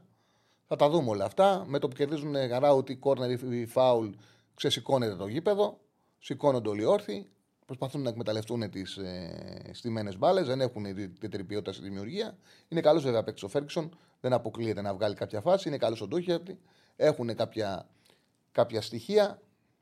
Ε, από εκεί και πέρα βέβαια. Εντάξει, και με τους Ολλανδούς και με τους Γάλλους είχαν διασύματα που πίεσανε. Με τους Γάλλους ο 0-1, ο Μενιάν κράτησε το αποτέλεσμα. Έκανε δύο πολύ, πολύ καλές αποκρούσεις. Και παίρνουν ενέργεια. Επειδή την αγαπάνε την εθνική, δίνουν ενέργεια οι Ιρλανδοί στους ε, παίκτες. Λοιπόν, θα τα δούμε. Να ανοίξουμε γραμμές, Στέφανε. Άνοιξε το τηλεφωνικό κέντρο. Ωραία. Έχει πάρει κανένας; Όχι. Ωραία. Ανοίγουμε το τηλεφωνικό μας κέντρο 2-10-22-05-444 για να βγείτε στον αέρα να συζητήσουμε. Πιστεύω ότι σας άρεσε η συζήτηση που κάναμε με τον Κώστα Μέξα για μπάσκετ. Και για μπάσκετ μπορούμε να συζητάμε. Εννοείται αυτό γιατί έχουμε. Η Ευρωλίγκα φέτος έχει πάρα πολύ μεγάλο ενδιαφέρον. Πάρα πολύ μεγάλο ενδιαφέρον. Και ο Παναναναϊκό είναι ανταγωνιστικός. Ο Ολυμπιακός πέρσι ήταν καλύτερη ομάδα της Ευρώπης. Φέτος έχει δύο απώλειες, όμως έχει τον μπάσκετ του, Μπράτζο, του, του Μπαρτζόκα. Σήμερα παίζει με την Παρσελώνα. Την επόμενη εβδομάδα έχουμε διαβολοβδομάδα. Οπότε και για μπάσκετ, οτιδήποτε θέλετε να συζητάτε, μπορείτε να βγαίνετε στον αέρα της εκπομπής να το κουβεντιάζουμε. Πάμε στο... Α, έπεσε ο φίλος που γιατί τον άκουγα και καλά έπαιξε το πες. Θα τον έβγαζα. Πήρε ένας φίλος και έπεσε. Όποιος πάρει θα βγει κατευθείαν στον αέρα της εκπομπής. Ότι πήρε τον Τζαβέλα και τον Τζαβέλα, παιδιά, το έχω πει. Μην το, θα τον καλούν συνέχεια μέχρι το καλοκαίρι. Μάλλον μέχρι να τελειώσει αυτή η προσπάθεια. Αν τελειώσει στο Euro, θα σταματήσει τότε. Αν τελειώσει το Μάρτιο, θα σταματήσει τότε. Ο Τζαβέλας θα αποχωρήσει με το τέλος αυτής της της ε, διοργάνωσης. Χαίρετε. Καλησπέρα, φίλε. Καλησπέρα, Τσάρλι. Καλησπέρα. Εφρέμ Παναθηναϊκός. Έλα, ε, έλα, πολύ. έλα, φίλε. Έχουμε ξαναμιλήσει. Εγώ ήθελα να βάλω στο τραπέζι, επειδή άκουσα χθες κάνετε λίγο μια συζήτηση για μεταγραφές φιάσκο. Ήθελα να βάλω λίγο συζήτηση για προπονητές που αποδείχθηκαν φιάσκο. Και επειδή είμαι και Παναθηναϊκός και είμαι 24, θυμάμαι χαρακτηριστικά την επόθη, το Ντενκάτε, ο οποίος ήρθε ως βοηθό, από βοηθός στην Παρσελώνα, βοηθός από την Τσέλσι, προπο... Έπεσε. Έλα, φίλε. Ακούγομαι. Ναι, ναι. Ε, και δεν λέω ότι έκανε πολύ κακή δουλειά. Παρ' όλα αυτά θυμάμαι έκανε κάτι πο, πολλές απαταιωνιές. Δηλαδή θυμάμαι χαρακτηριστικά έβαζε το Βαβζίνιακ αριστερό εξτρέμ και κατέβαζε τον Ιβάνσιτ αριστερό μπακ. Όχι, όχι. Α, ε, τον Ιβάνσιτ τον είχε βάλει, τον έβαζε αριστερό μπακ όταν ήθελε να φύγει στα δίτερμα, στο δίτερμα, γιατί ήθελε να του δείξει ότι τον υπολογίζει. Όταν ένας παίκτης, ένας προπονητής, του κάνουν πολλές φορές αυτό. Δεν υπολογίζουν ένα ποδοσφαιριστή στο δίτερμα το βάζουν back. Του δείχνουν, έκανε... του δείχνουν ότι δεν τον υπολογίζουν έτσι. Μου έκανε τρομερή εντύπωση γιατί τότε ήμουν 10 χρονών και θυμάμαι χαρακτηριστικά τον πατέρα μου συνεχώς να βρει τον Τενκάτε γιατί βάζει τον Ιβαν τον Μπεχταρά αριστερό μπακ. Που για μένα ο Ιβαν ήταν από τους αγαπημένους μου. Δεν νομίζω ότι τον είχε βάλει σε παιχνίδι. Ε, θυμάμαι πολύ καλά τον έβαζε πάντω. Μπορεί να τον είχε βάλει σε φιλικό, τον έβαζε και στο, και στο δίτερμα. ε, το, το, το, θυμάμαι λίγο χαρακτηριστικά. Δηλαδή σε ένα μάτι με τον Πανσεραϊκό θυμάμαι που είχε βάλει εξτρέμ του Βαζίνια και στον μπακ είχε βάλει τον Ιβαν. Τέλος πάντων, ε, δεν νομίζω τον είχε βάλει τον εξτρέμ το Βαζενιάκ. Έβαζε τον Γκάμπριελ, έβαζε εξτρέμ σε πολλά παιχνίδια και του είχε βγει κιόλας που τον έβαζε εξτρέμ. Είχε βάλει μια φορά τον Mount. Πώς λέγονταν Moon, πώς λέγονταν ένας. Ένας, ε, το Moon. Το Moon τον είχε βάλει αμυντικό χαφ με την ντερ. Έκανε διάφορα. ήταν αυτός. Ναι, ναι, τον είχε βάλει αμυντικό χαφ με την ντερ σε ένα παιχνίδι στο Άκα που είχαμε χάσει 2-0. Που είχε χάσει ο 2-0. Ε, κοίτα. Ο Ντενκάτε ε, δεν είναι απέτυχες στον Παναθηναϊκό. Δεν ήταν και δηλαδή ένας προπονητής. Πήρε την πρόκληση, άμα θυμάσαι, πέρασε ναι, με τον Παναθηναϊκό στους 16. Πρω, πρώτος στον όμιλο. Ναι. Ναι, δεν απέτυχε στον Παναθηναϊκό και Εντάξει, πιστεύω ότι και να έμενε. Ναι, ναι, ναι. Και να έμενε το πιο πιθανό ήταν και ο Ντενκάτε να το παίρνει το πρωτάθλημα. Ουσιαστικά τότε τις ε, νίκες ο Ντενκάτε τις είχε κάνει. Απλά ξεφούσκωσε ο Ολυμπιακός πάρα πολύ και ο, με τον Νιόμπλια η ομάδα κερδίζοντας τα εύκολα παιχνίδια στην επαρχία, τα παιχνίδια στην επαρχία μάλλον. Αυτά κέρδισε, δεν έχει πάρει τα ντερμπι. Πήρε τα μάτια στην επαρχία και επειδή ξεφούσκωσε ο Ολυμπιακός, το πήρε εύκολα και κέρδισε και στο κύπελο τον Άρη. Αφού είχαμε, είχαμε χάσει και τα δύο μα με τον Ολυμπιακό για τη χρονιά το 9-10. Mm. Στο ΑΚΑ τότε. Ναι, ναι. Κατάλαβα. Εντάξει, ευχαριστώ Τσάρλι. Σε ευχαριστώ, σε ευχαριστώ. Ο Ιβανς ήταν παιχταράς, ο Ιβανς ήταν καλό δεκάρι. Εξαντλήθηκαν τα ειστήρια μας, λέει ο Στέφανος για το Ολυμπιακός Μπαρσελόνα. 748 ψήφους. Ε, οι ψήφοι θα χρειαστεί χρόνο ο για να δέσει. Είναι 76%. Όχι, δεν θέλει και το 11% και 13%. Όχι, στο χρόνο και αν πάρει ο Ταμάν δεν θα δέσει. Είναι 13%. Ναι. Οκ, okay, οκ. Okay. Το έλεξα αυτό και πάμε στο μπασκετικό του Ολυμπιακού. Mm-hmm. Για πέσω. Ε, εγώ γενικά βλέπω ότι ο Ολυμπιακός θα δυσκολευτεί με τις απουσίες που έχει σήμερα. Οπότε εκτιμώ ότι στο ημίχρονο θα πάει τσίμα τσίμα με την Μπαρτσελόνα και θα πάρει στο δεύτερο ημίχρονο προβάδισμα. Οπότε θα βάλω κάτι τέτοιο για poll. Τι poll θα βάλει τώρα;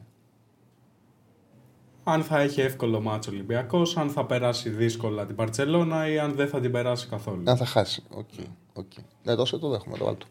Βάλτο, έχουμε γραμμή. Πάμε στο φίλο. Γεια σου Τσάρλι. Καλησπέρα. Κώστας από Θεσσαλονίκη, Παουξής. Γεια σου Κώστα. Θα ήθελα να, να δείξει ο κύριος Στέφανος. Γεια σου Στέφανε, παιχτάρα. Γεια σου Μάγκα, γεια σου. να ξαναβγάλουμε λίγο την πιθανή εθνική που δείξατε πριν.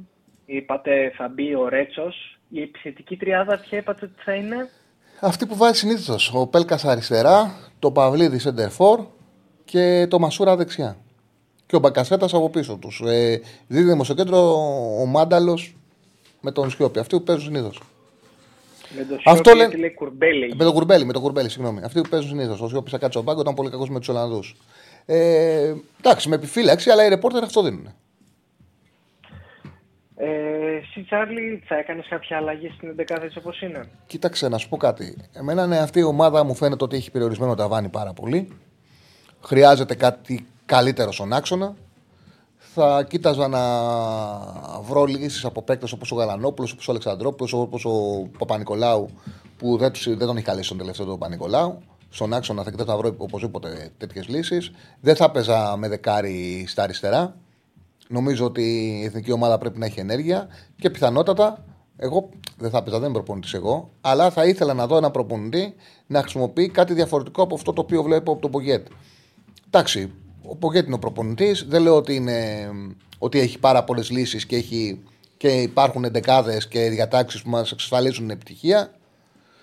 Απλά νιώθω ότι είναι περιορισμένες οι δυνατότητε με αυτό το πλάνο το οποίο πάει. Θα μου πεις, θα μπορούσε κάποιος προπονητής να σου παρουσιάσει κάτι και να, λες, «Απαιτεί- να πεις θα πετύχουμε. Όχι, αλλά θα ήθελα να έχει λίγο παραπάνω ενέργεια, να έχει λίγο περισσότερο ένταση. Το ποδόσφαιρο έχει πάει σε ταχύτητα. Το να βλέπω πλάνο με μόνιμα δεκάρι στα αριστερά και με δίδυμο χαφ ποδοσφαιριστών που τα καλά τους χρόνια ανήκουν στο παρελθόν, δεν μου αρέσει. Θα προτιμούσα να παίρνω να πάλι να έχω ένα δίδυμο αφιλεγόμενο στο κέντρο, αλλά θεωρητικά να λέω ότι μπορούν να, να βελτιωθούν τα παιδιά, να προοδέσουν, να έχουν τη δυνατότητα να πάρω εγώ τα καλά τους χρόνια. Αυτό. Τσιγκάρα, Αλεξανδρόπουλο. Μπράβο, κλπ. μπράβο. Παπα-Νικολάου, Τσιγκάρα, Αλεξανδρόπουλο, Γαλανόπουλο, αυτά τα παιδιά. Που δεν λέω ότι είναι έτοιμη για ξέρω. εθνική. Δεν λέω ότι μπορώ να, ότι μπορώ να πετήσω στον προπονητή βάλτου. Γιατί πραγματικά το λέω ότι για να το έκανε αυτό θα πρέπει οι παίκτες να είναι βασικοί στις ομάδες τους. Να είναι παίκτες οι οποίοι να τους βλέπουμε και να τους ξαναβλέπουμε και να τους ξαναβλέπουμε. Δεν υπάρχει Και να κάτι έχουν τέτοιο. ρυθμό. Ναι, δεν υπάρχει κάτι τέτοιο. Βέβαια δεν υπάρχει κάτι τέτοιο ούτε από τον Κουρμπέλη και ο Μάνταλος στέκεται στην ΑΕΚ και έχει σταματήσει ο κόσμος να γκρινιάζει επειδή παίζει 20-25 λεπτά και δείχνει σε κουρασμένους αντιπάλους την ποιότητά του που είναι μεγάλη. Τραυματισμούς έβγαλε ο Μάνταλος και έπεσε. Δύο χιλιαστού πέρασε. Και σε 20-25 λεπτά μπορεί να προσφέρει. Όμως ο Πογέτ ε, όπου χτίζει την ομάδα πάνω του. Δεν γίνεται. Με το, Μάντα- ε, δεν γίνεται με το Μάνταλο να, να, να χτίσει μια ομάδα πάνω στο Μάνταλο. Δεν γίνεται. Ε, εμένα με βρίσκει αυτό ε, κάθετο το ότι δεν, δεν έχει τόσο. Δεν γίνεται να έχει τόσο μεγάλη θέση ο Μάνταλο στην εθνική. Αυτή, πολύ μικρότερη από αυτή που του δίνει ο Πογέ τουλάχιστον. Εγώ σου είπα και χθες τι, τι θα άλλαζα. Τώρα το κουρμπέλι Μάνταλος σαν δίδυμο εγώ το βρίσκω κακό. Απλά κακό. Δηλαδή δεν, δεν το θεωρώ ένα καλό δίδυμο στα χαφ. Τώρα θα δούμε και στο αποτέλεσμα. Εγώ προτιμούσα και τον ε, Κουλιερά και τον Ρέτσο, αλλά το Ρέτσο τέλειξε. Τσάρλι, Έτσι φαίνεται. θέλω να σου κάνω μια ερώτηση. Μμμ. Θέλω να σου κάνω έτσι μια ερώτηση που δεν έχει σχέση με την εθνική. Το είχα σκεφτεί από νωρίς, ήθελα να πάρω τηλέφωνο νωρίς, αλλά ήταν, ε, κάνατε με τη EuroLeague που Ναι. κάλεσατε τον coach. Ήθελα να, αν γίνεται σήμερα, για να είναι λίγο πάλι χαλαρή όπως χθες η, η εκπομπή, να μου πεις μια κουλή ιστορία που έχεις συναντήσει σε γήπεδο. Κουλή, κάτι, κάτι περίεργο που, που να είδες με τα μάτια σου. Και θα έλεγα και όσοι πάρουν τηλέφωνο να το κάνουν. Περίεργο που να Και είναι εγώ- σε γήπεδο. Να σου δώσω ένα παράδειγμα, να σου, Ναι. να σου δώσω ένα ωραίο που, που είχα ζήσει εγώ στην Τούμπα. Ναι, για πες. Είμαστε, ε, αυτό είναι τώρα, το- ε, τότε που είχαμε πάει πολύ καλά στο Conference League την προηγούμενη φορά και είμαστε στο μάτσο νομίζω στους 32. Και είναι η πρώτη χρονιά μετά τον COVID. Και περιμένουμε στα τουρνικέ εκεί πέρα για να μπούμε στο γήπεδο 15 λεπτά. Γιατί είναι ένας πιτσιρικάς μπροστά που χτυπάει το κινητό του δεν τον αφήνει να μπει μέσα. Περιμένουμε, περιμένουμε. Κάποια στιγμή αρχίζει ο κόσμος ε, κάτι, φύγει κάτι 40, 50, 60 μπροστά να αρχίζουν να τον βρίζουν, τον λένε τι κάνεις, τι κάνεις, τι κάνεις. Και τι κάνεις λάθος, δεν σου περνάει το ειστήριο, δεν σου περνάει το ειστήριο. Και τελικά ο Πιτσιδικά, ε, αυτός ήταν 16 χρονών, κάτι τέτοιο, δεν χτυπούσε το εισιτήριο του στο τουρνικέ. Χτυπούσε το πιστοποιητικό Ναι. εμβολιασμού. Ε, ναι, ναι, ναι. Και εντάξει, εκείνη τη στιγμή όλοι εκνευρισμένοι αρχίζουν να τον βρίζουν, αρχίζουν να τον κοροϊδεύουν και με το που σπάει η γραμμή, μπαίνει μέσα, καταφέρνει. Εντάξει, αρχίζουμε όλοι να γελάμε. Ε, Δεν ξέρω γιατί, αλλά μου έχει μείνει πάρα πολύ αυτό σαν σκηνικό. Γιατί από ένα σημείο και μετά ακού, ακουγόταν ένα πάω και είσαι, με πιστοποιητικό θα μπεις. ναι. Δεν ξέρω, δεν ξέρω τι πέρασε από το μυαλό του εκείνη τη στιγμή και σκεφτόταν να χτυπήσει το πιστοποιητικό εμβολιασμού για να μπει στο γήπεδο. Έτσι, άμα έχεις καμιά τέτοια, καμιά αστεία, καμιά κουλή ιστορία από κανένα γήπεδο, έχεις φαντάζομαι, έχεις εμπειρία σε αυτά, έχεις πάει σε πολλά γήπεδα. Κάτι περίεργο πρέπει να έχει δει το μάτι σου. Δεν Κοίταξε γίνεται. να δεις. Εμένα αυτό πάντα που με- μου φέρνε πάρα πολύ γέλιο, πολύ γέλιο, είναι η απορία που είχαν οι ξένοι στα συνθήματα που φορά, φωνάζαμε. Δηλαδή στο μπιπ τα μπιπ, ε, συγκουπλέ, τρεζεκέ, τρεζεκέ, το οποίο ρε παιδί μου το θεωρώ ρε παιδί μου ένα σύνθημα α, ε, τώρα μπιπ τα μπιπ συγκουπλέ τρεζεκέ τρεζεκέ το, αυτό που το εμπνεύστηκε το ότι το έκλεισε με συγκουπλέ ήταν εκπληκτικό το οποίο κοιτάζανε με απορία οι Γάλλοι. Μας κοιτάζανε και λέγανε τι τους λέμε τους κάναμε και την κίνηση και μετά μου- μου φαινόταν πάρα πολύ αστείο. Τώρα δεν είμαι καλός στο να διηγούμε ιστορίες, γιατί πραγματικά έχω πολλές, αλλά δεν έχω αυτή την ικανότητα να διηγούμε ιστορίες και να περιγράψω το χιούμορ που είχαν. Αυτό πάντως που σίγουρα ήταν αστείο σαν διαδικασία ήταν με το θέμα όταν είχαμε πάει στην Πορτογαλία και είχαμε πάει για τα νοκάουτ παιχνίδια της ε, της εθνικής. Ε, που πήγαμε με το που περάσαμε από τους ομίλους νοκάουτ, αποφάσισαμε να πάμε στην ε, Πορτογαλία. Πήγαμε για το μάτι με τη Γαλλία. Όταν κατεβήκαμε όμως, έπαιζε Πορτογαλία-Αγγλία και θέλαμε οπωσδήποτε να το δούμε γιατί και οι δύο τότε υποστηρίζαμε την Αγγλία. Τέλος πάντων, βρήκαμε προσκλήσεις βρήκαμε προσκλήσεις και πήγαμε στα VIP, αλλά όχι στα VIP. Πιο VIP δεν υπήρχαν.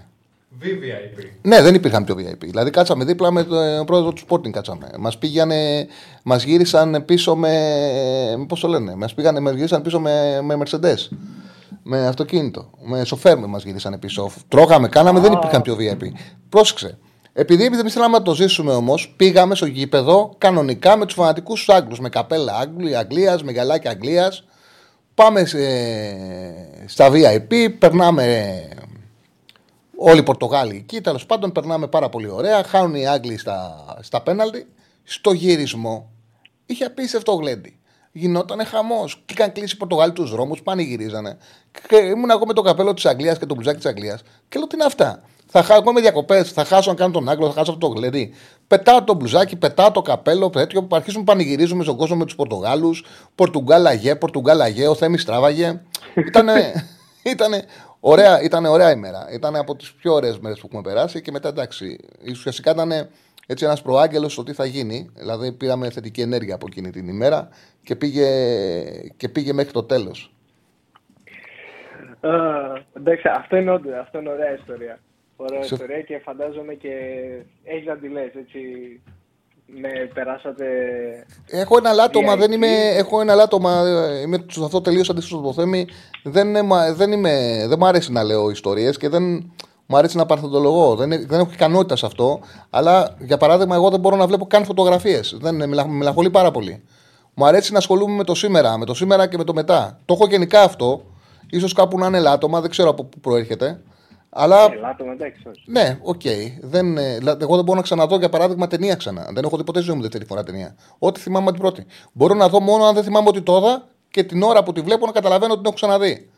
Αλλά να πω μου αρέσει αυτή η ταινία, θα κάτσω να την ξαναδώ, δεν μπορώ. Είναι... ε, Έχω τα χούλια μου. Εντάξει, ναι, οκ. Ο καθένα με τον τρόπο του. Ναι, ναι. Απλά αυτό είπα να πάρω ένα τηλέφωνο να, να κάνω αυτό το εγχείρημα. Μπας και ακούσουμε καμιά ωραία, καμιά αστεία ιστορία. Α, Να και πούμε αυτό παιδιά μου που έκανε, δεν παίρνει είναι τηλέφωνο αστείο. στα Δεν είναι αστείο, αλλά αυτό μου έχει μείνει πάρα πολύ. Μου έχει μείνει πάρα πολύ αυτό. Και καταλαβαίνω και το λόγο. Ε, στο Παναθηναϊκός, στο Γιουβέντους Παναθηναϊκός, όταν είχε σοφαρίσει ο Γκούμας με μακρινό σουτ, μπροστά ήταν ένας με, με φανέλα του Πάουκ. Βάζει ρε παιδιά κάτι κλάματα. Κάτι κλάματα δεν μπορούσαν να το κάνουν καλά. Δεν μπορούσαν να το κάνουν καλά με τίποτα. Του λέω, τι Με έγινε. φανέλα ρε. του Πάου. Του Πάουκ, ναι. Γιουβέντους Παναθηναϊκός 1-1 με φανέλα του Πάουκ. Βά, ε, βάζει τον γκολ και βάζει κάτι κλάματα και λέει το παιδί, λέει, δεν μπορεί να φανταστείτε για μας. Ήταν. Ε, πόσο έμενε στο εξωτερικό, νομίζω στην Ολλανδία. Αν θυμάμαι καλά, στην Ολλανδία. Δεν μπορεί να φανταστείτε για μας πόσο σημαντικό είναι αυτό. Πόσο σημαντικό είναι να βλέπουμε ελληνικές ομάδες να πηγαίνουν καλά. Έκλαιγε με λιγμούς, δεν μπορώ να το ξεχάσω ποτέ. Και μου είχε κάνει εντύπωση, ρε παιδί μου, αυτό που έλεγε ότι δεν μπορείτε να καταλάβετε πόσο σημαντικό είναι για μας αυτό. Πόσο τέτοιο. Τέλος πάντων, μου είχε κάνει εντύπωση. Με είχε αγγίξει. Χαρά, του βγήκε χαρά. Ναι, ναι, ναι. Σε ευχαριστώ. Να είσαι καλά, Τσάρλι. Κάντε like. Κάντε όλοι like. Κάντε like, κάντε subscribe. Εννοείται, εννοείται. εννοείται. Για πες, έχεις σε, σε φανές ορία, πες είναι. Λοιπόν, ε, στον αγώνα Δυναμό Κιέβου ΑΕΚ στην Ουκρανία, στο Κίεβο, είχα πάει, νομίζω το 18 πρέπει να ήταν. Το Μασούντ, του Μασούντ, του Μασούντ, ναι. Είχα πάει λοιπόν ε, με το τσάρτερ της ΑΕΚ, δεν είχα πάει με τους οργανωμένους, με τον πατέρα μου είχα, είχαμε πάει και με τον αδερφό μου, ε, με την αποστολή της ομάδας ουσιαστικά και είχαμε πάει στα VIP, στα οποία VIP ήμασταν μεικτά. Ουκρανοί, Έλληνες, όλοι μαζί. Τώρα δεν υπήρχαν διαχωριστικά. Μας είχαν παραχωρήσει ένα booth βέβαια. Αλλά εγώ επειδή ήμουνα και πιο πιτσυρικά, βέβαια με πολύ κρύο, είχα βγει έξω από το booth και ήθελα να ζήσω το κλίμα. Πώς είναι το γήπεδο εκεί, δεν θυμάμαι και πώς λέγεται. Σε κάποια φάση λοιπόν, τότε κρυβόμουν ακόμη και από τους γονείς μου, δεν ήξεραν ε, ότι κάπνιζα. Ε, βγαίνω έξω, ανάβω ένα τσιγάρο, το φουντώνω και έρχεται ο security του γηπέδου και μου λέει, μου κουνάει το, το χέρι και μου λέει στα... Τώρα δεν ξέρω γιατί γλώσσα μίλαγε, ουκρανικά πρέπει να ήταν. Μου λέει no, no, no, μην καπνίζεις. Και γυρνάω δίπλα, βλέπω κάτι κοστούμάτους, ξέρω εγώ. Ε, είχαν ανάψει κάτι πουράκλες και δείχνω στους security αυτούς. Ότι κοίταξε, αυτοί καπνίζουν. Εγώ γιατί να μην καπνίσω; Α, σε πηγάδι κατούρισα, ξέρω εγώ. Και τι, τι γυρνάει και μου λέει ο τύπος. Σε άπτε στα ουκρανικο-αγγλικά. Αυτοί είναι του στρατού. Μπορούν να καπνίζουν. Εσύ δεν μπορείς να καπνίζεις. Είσαι φιλοξενούμενος εδώ. Ναι. Αυτή είναι η πιο κουλή ιστορία που έχω τόσα χρόνια από τα γήπεδα που επισκέπτομαι. Ωραίο, μάλιστα. μάλιστα. Λοιπόν, μια φορά με είχαν εκδίσει, εγώ ήμουν πάντα.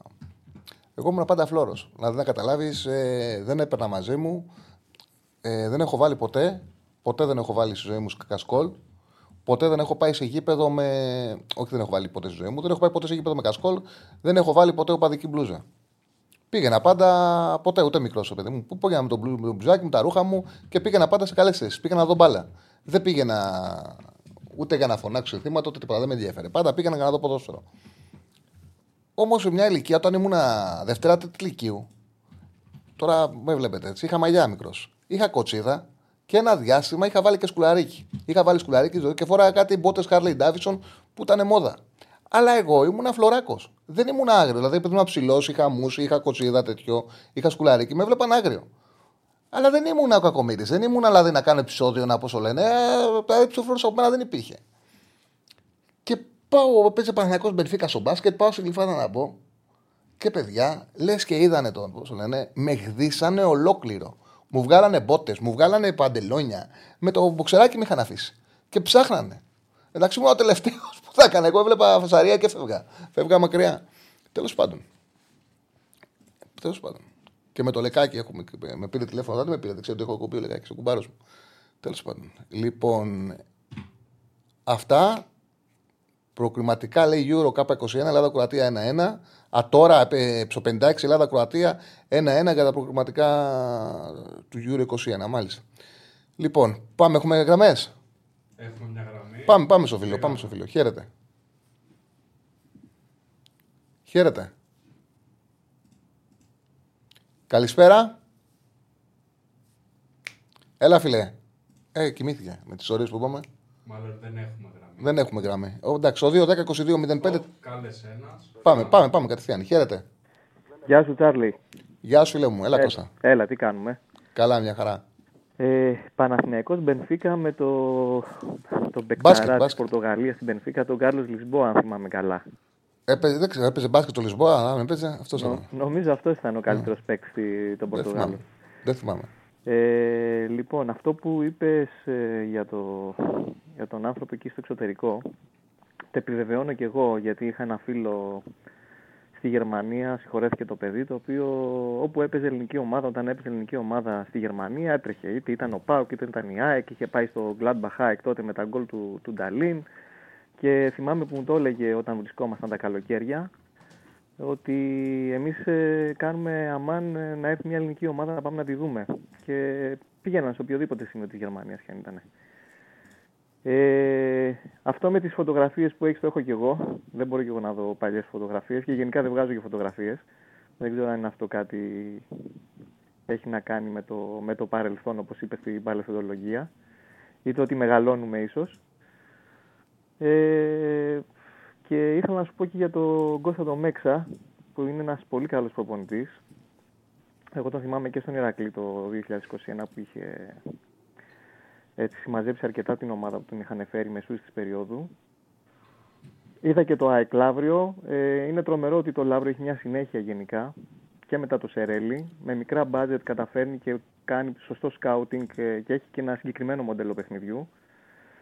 Ε, και θα ήθελα πολύ να ρωτήσω το Μέξα, επειδή είδα ότι ξέρει και από ποδόσφαιρο και ασχολείται με το ποδόσφαιρο, αν ήταν προπονητής ποδοσφαίρου, τι πράγματα θα έπαιρνε από το, από το μπάσκετ, ε, από τις τακτικές του μπάσκετ. Δεν ξέρω αν σε έχει ταλαιπωρήσει ποτέ αυτή η ερώτηση, γιατί υπάρχουν συνήθως δάνεια που γίνονται από το ένα άθλημα στο Ε, άλλο. βέβαια, βέβαια, βέβαια υπάρχουν. Και ουσιαστικά το κοινό που έχουν τα δύο αθλήματα μου το έχει προπονητής αυτός. Μου το έχει πει προπονητής αυτό. Ένα κοινό έχουν τα δύο αθλήματα πάρα πολύ. Ότι παίζει και στα δύο πολύ μεγάλο παίκ- πράγμα να περάσει το παίκτη σου. Και στο μπάσκετ και στο ποδόσφαιρο, αν περάσεις το παίκτη σου, αποκτάς μεγάλο πλεονέκτημα. Μάλιστα.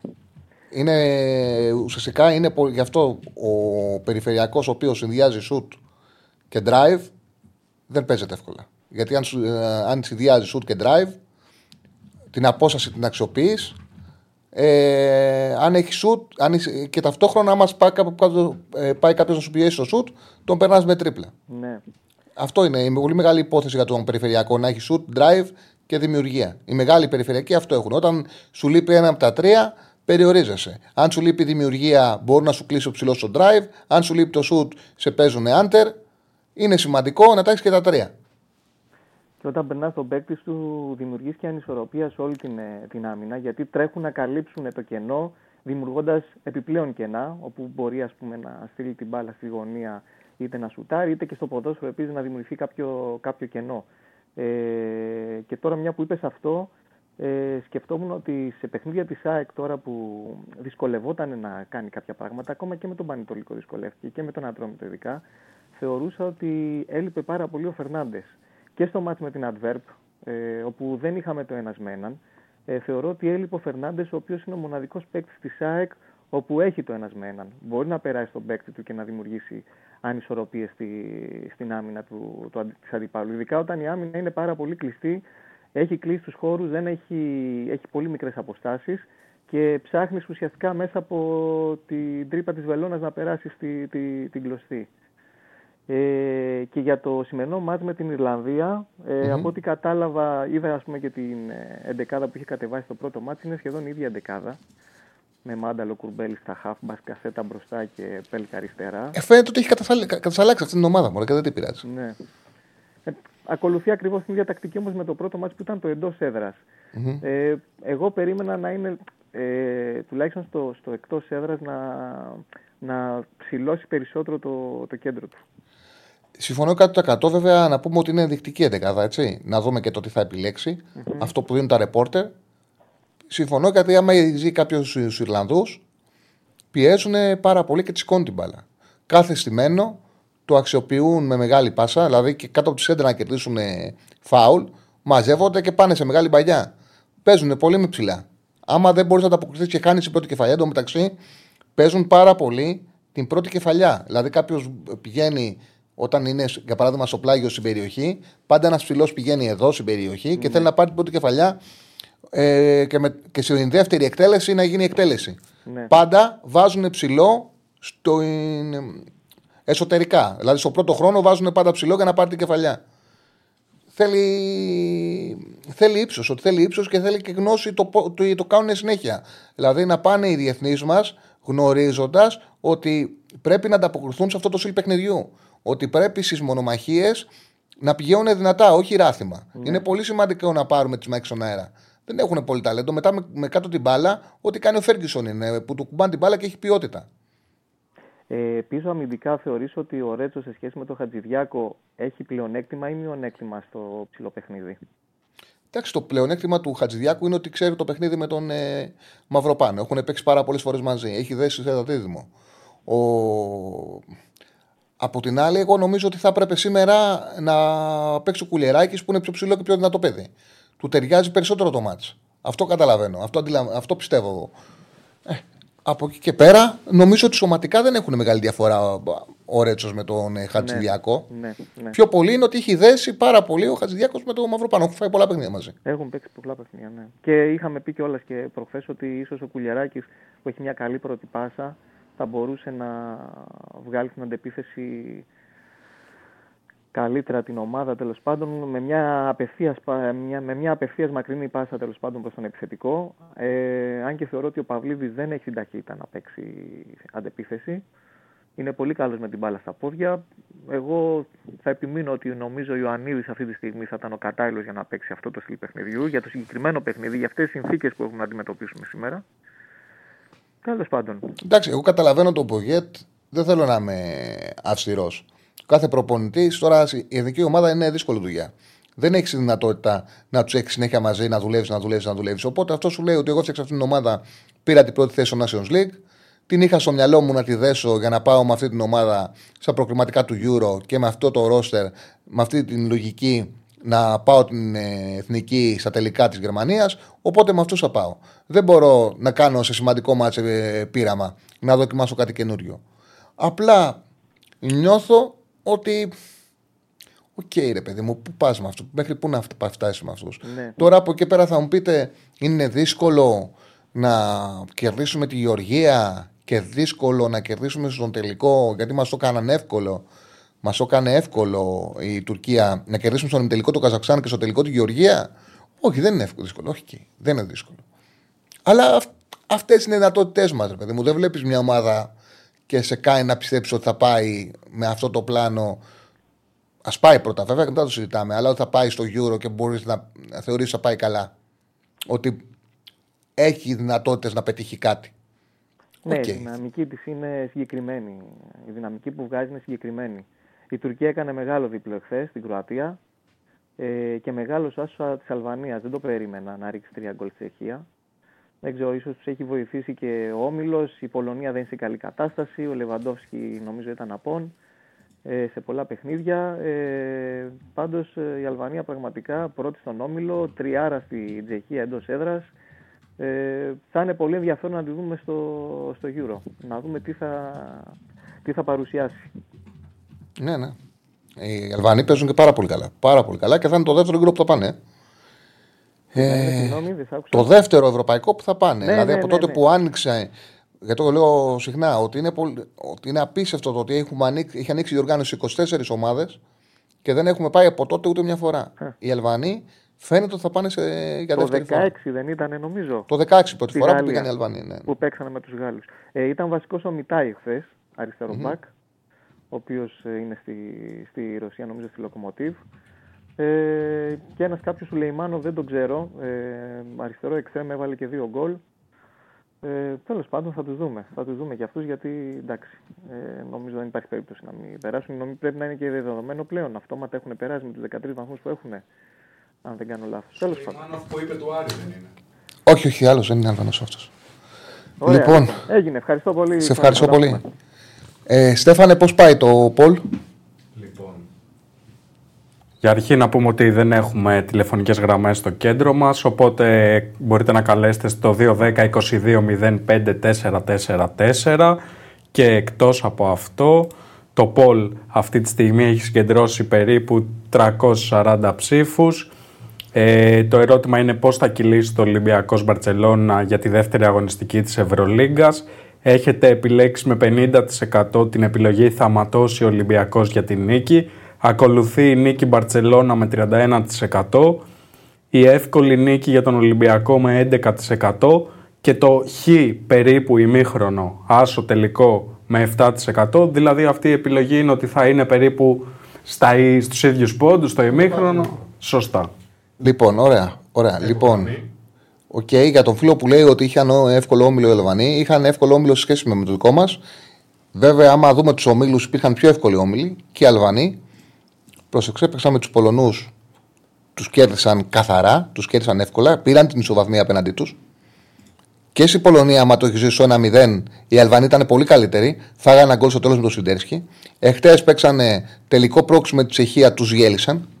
Τους γέλισαν. Εντάξει, είχαν και ρέντα, προηγήθηκαν μακρινό σουτ, μείναν οι άλλοι με 10, αλλά το αξιοποιήσανε. Ε, και άμα δεις τα παιχνίδια, φαίνεται και ρυθμό έχουν και ταλέντο έχουν. Είναι πολύ καλοί. Πάμε στον ε, επόμενο φίλο. Χαίρετε. Ναι, καλησπέρα. Καλησπέρα. Γεια σου, Τσάρλι. Ε, είμαι ο Γιώργος. Έχουμε μιλήσει κάποιες φορές. Έλα, Γιώργο. Ε, πήρα σήμερα να σχολιάσω λίγο για την εθνική και για το παιχνίδι. Καταρχάς, να πω κάτι γενικό. Εμένα το ότι έχουν ανοίξει οι διοργανώσεις, δηλαδή ότι από 16 ομάδες παίζουν πια 24 στο Euro και στο Mundial, πάνε νομίζω 48 ομάδες στο, στην Αμερική. Ε, δεν, ε, δεν μ' αρέσει πολύ. Νιώθω ότι χάνει λίγο το στάτους τους οι διοργανώσεις αυτές. Καταλαβαίνω ότι η FIFA και η UEFA θέλουν να τις ανοίξουν ώστε η πίνα να μοιραστεί και για τα έσοδα και τα λοιπά και τα λοιπά. Αλλά νομίζω ότι καλύτερο θα ήταν να ανοίξουν τρει-τέσσερι θέσεις ακόμα από το Champions League, όχι 8 και 16 όσοι είναι στο, στο Mundial. Ε, θα μου πεις, δεν θα κάτσεις να τα δεις στα μάτς. Θα τα δεις, αλλά είναι διαφορετική η αντιμετώπιση που έχει σε μια διοργάνωση. Κάνει το Μουντιάλ Κοίταξε, καταλαβαίνω τι λες και δίκιο έχεις, και δίκιο έχεις. Ναι. Ε, ενδιαφέρονται για τα χρήματα. Πλέον και η FIFA και η UEFA παίρνουν αποφάσεις ναι. με, γνώμονα, με γνώμονα τα χρήματα. Δεν ξέρω ποια είναι η γνώμη σου σε ένα πάνω σε αυτό. Δηλαδή, αν έχεις την ίδια αίσθηση με μένα. Εγώ Όχι. θεωρώ ότι καλό είναι να ανοίγουν γιατί στο Euro παλιά. Κοίταξε, δηλαδή, το ευρωπαϊκό, το ευρωπαϊκό, το ευρωπαϊκό, το ναι. ευρωπαϊκό με 24 ομάδες είναι μια χαρά. Ανταγωνιστικό είναι. Ναι, ναι. Έχουμε 24 ναι, ναι. ομάδες ανταγωνιστικές. Μια χαρά είναι. Ναι, ναι. Τώρα να πάμε στις 48 στο Μουντιάλ είναι μια υπερβολή. Πολύ μεγάλη υπερβολή. Ναι. Ναι, ναι. Δηλαδή, ας πούμε στο Champions League οι 32 γίνανε 36. Τώρα να πας 32-48. Κοίτα, πάντως σου ξαναλέω ναι. ότι έχει να κάνει με το να παίρνουν λεφτά οι ομοσπονδίες και να γυρνάει το χρήμα. Για, για χρήμα γίνονται λεφτά. Ακριβώς. Ακριβώς. Να ανοίξουν λίγο οι αγορές, να ενδιαφέρονται περισσότεροι φίλοι να δουν, να μοιράζονται τηλεοπτικά κτλ. Εντάξει. Ε, Τέλος πάντων, ε, από εκεί και πέρα θέλω να πω το εξής ότι για την εθνική εγώ πιστεύω ότι είναι πολύ δύσκολο να περάσουμε μέσα από τη διαδικασία του προκριματικού. Θα κρυφτούν όλα στα, στα μπαράζ του Nations, που και για μένα δεν είναι εύκολο εκεί. Δηλαδή όλες οι ομάδες, είτε βρίσκεται ο Καζακστάν, είτε βρίσκεται η Γεωργία, η Ελλάδα είσαι έτσι, δεν είσαι η Γερμανία και η Ολλανδία. Ε, είναι must win παιχνίδια, αλλά κάθε ομάδα εκεί πάει για θάνατο που λέμε. Δηλαδή δεν θα σου χαριστεί κανένας πιστεύω σε αυτά τα μάτια. Ε, Εννοείται, ε, μα δεν υπάρχουν μεγαλύτερα ναι. μάτια. Μεγαλύτερα μάτια το να παίξεις ε, μπαράζ για να πας σε τελικά μεγάλης διοργάνωσης δεν μπορεί να το δώσει ένα ποδοσφαιριστή. Είναι τα μεγαλύτερα παιχνίδια που μπορεί να δώσεις. Εννοείται, ποιος να σου χαριστεί. Δεν γίνονται αυτά τα πράγματα. Οπότε για μένα δεν θα είναι παιχνίδια εύκολα. Ευτυχώς αποφύγαμε τους Τούρκους. Αλλά και άλλες ομάδες, δηλαδή, είναι, α, αν δεν είναι στα μέτρα μας, είναι ένα σκαλί πιο κάτω ή μισό σκαλί πιο κάτω. Τουλάχιστον οι Γεωργιανοί. Και έχουν και αυτόν τον Πεθαρά μέσα, το Γβαραχτσέλια.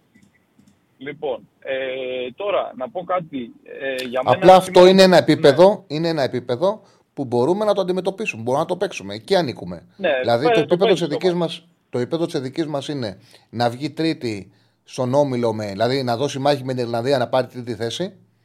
Ναι. Και, ναι.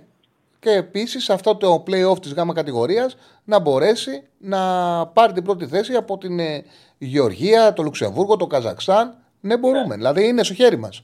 Ναι, συμφωνώ. συμφωνώ. Ε, τώρα από εκεί και πέρα θέλω να πω και κάτι άλλο και με αυτό να κλείσω.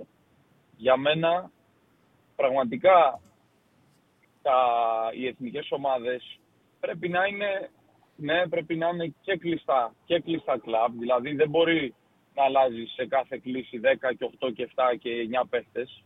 Αλλά δεν μπορείς να κλείσεις και τα μάτια σε κάποιους ποδοσφαιριστές οι οποίοι φαίνεται από την απόδοσή τους στον αγωνιστικό χώρο στην παρούσα στιγμή ότι μπορούν να σε ανεβάσουν επίπεδο όπως είναι ο Φορτούνης, όπως είναι ο Δουβίκας, όπως είναι ας πούμε ο Βαγιανίδης. Δηλαδή δεν λέω ότι θα σε σώσει ένας παίκτης, δεν λέω ότι θα σε σώσει ο Βαγιανίδης, αλλά είναι κάποια πράγματα τα οποία είναι ανεξήγητα και τα έχεις πει και εσύ και επειδή πολλοί κάνουν κάποιες συγκρίσεις με το Ρεχάγκελ και την εθνική του τότε.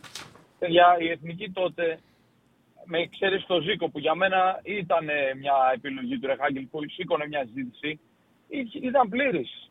Ήταν πλήρης, δηλαδή ήταν πλήρης στο κέντρο. Είχε τον Μπασινά, είχε τον Κατσουράνη, είχε τον Ζαγοράκη. Είχε παιχταράδε τότε και ούτε για τον Ζήκο. Ναι. Για τον Ζήκο δεν μπορούσε να σηκώσει συζήτηση από την άποψη ότι είχε να επιλέξει ο Ρεχάγκελ ανάμεσα σε σπουδαίους χαφ που κάποιος έπρεπε να κόψει και όποιον και να κόβε θα τον είχε αδικήσει. Δηλαδή αυτή που πήρε δεν μπορεί να πει ο Ζήκος ότι ήταν καλύτερο από κάποιους. Ασφαλώς και ο Ζήκος είχε το δικαίωμα να κληθεί, αλλά κάποιον θα δικούσε. Ήταν ο Μπασινάς, ο Καραγκούνης, ο Ζαγοράκης, ο Κατσουράνης. Ήταν, ήταν χαφάρες. Κάποιος έπρεπε να κόψει. Έκοψε το Σωτήρι και το Ζήκο. Για μένα πήρε τους καλύτερους. Χωρίς να σημαίνει ότι ο Ζήκος δεν είχε αξία. Τεράστια αξία είχε. Σολτίδης, τεράστια αξία είχε. Δεν του λέγε γιγανή. Είχε απίστευτη πληρότητα μωρέ εκείνη η ομάδα. Ναι, είχε... Ακριβώς. Ενώ τώρα δεν είναι το ίδιο. Δηλαδή, αν καλέσει, αν καλέσει ας πούμε, το φορτούνι και κόψει, λέω ένα παράδειγμα τώρα τον Μπουχαλάκη δεν θυμάμαι αν είναι και σκλήση, ή το Χατζηγιοβάνι, το Λιμιό. Είναι, ο Χατζηγιοβάνης είναι, ο Λιμιό δεν είναι. Ακριβώς. Δεν θα πει κανείς κάτι. Και το τελευταίο που θέλω να πω είναι το εξής.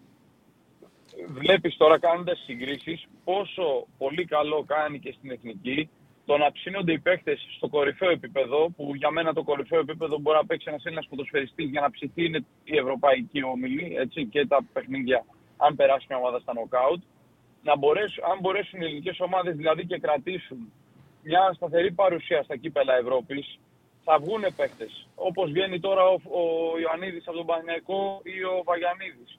Όπως ας πούμε βλέπεις ε, η ΑΕΚ ότι έχει τον Ρότα. Όπως ε, βλέπεις ε, ξέρω εγώ στον Ολυμπιακό αντίστοιχα δηλαδή.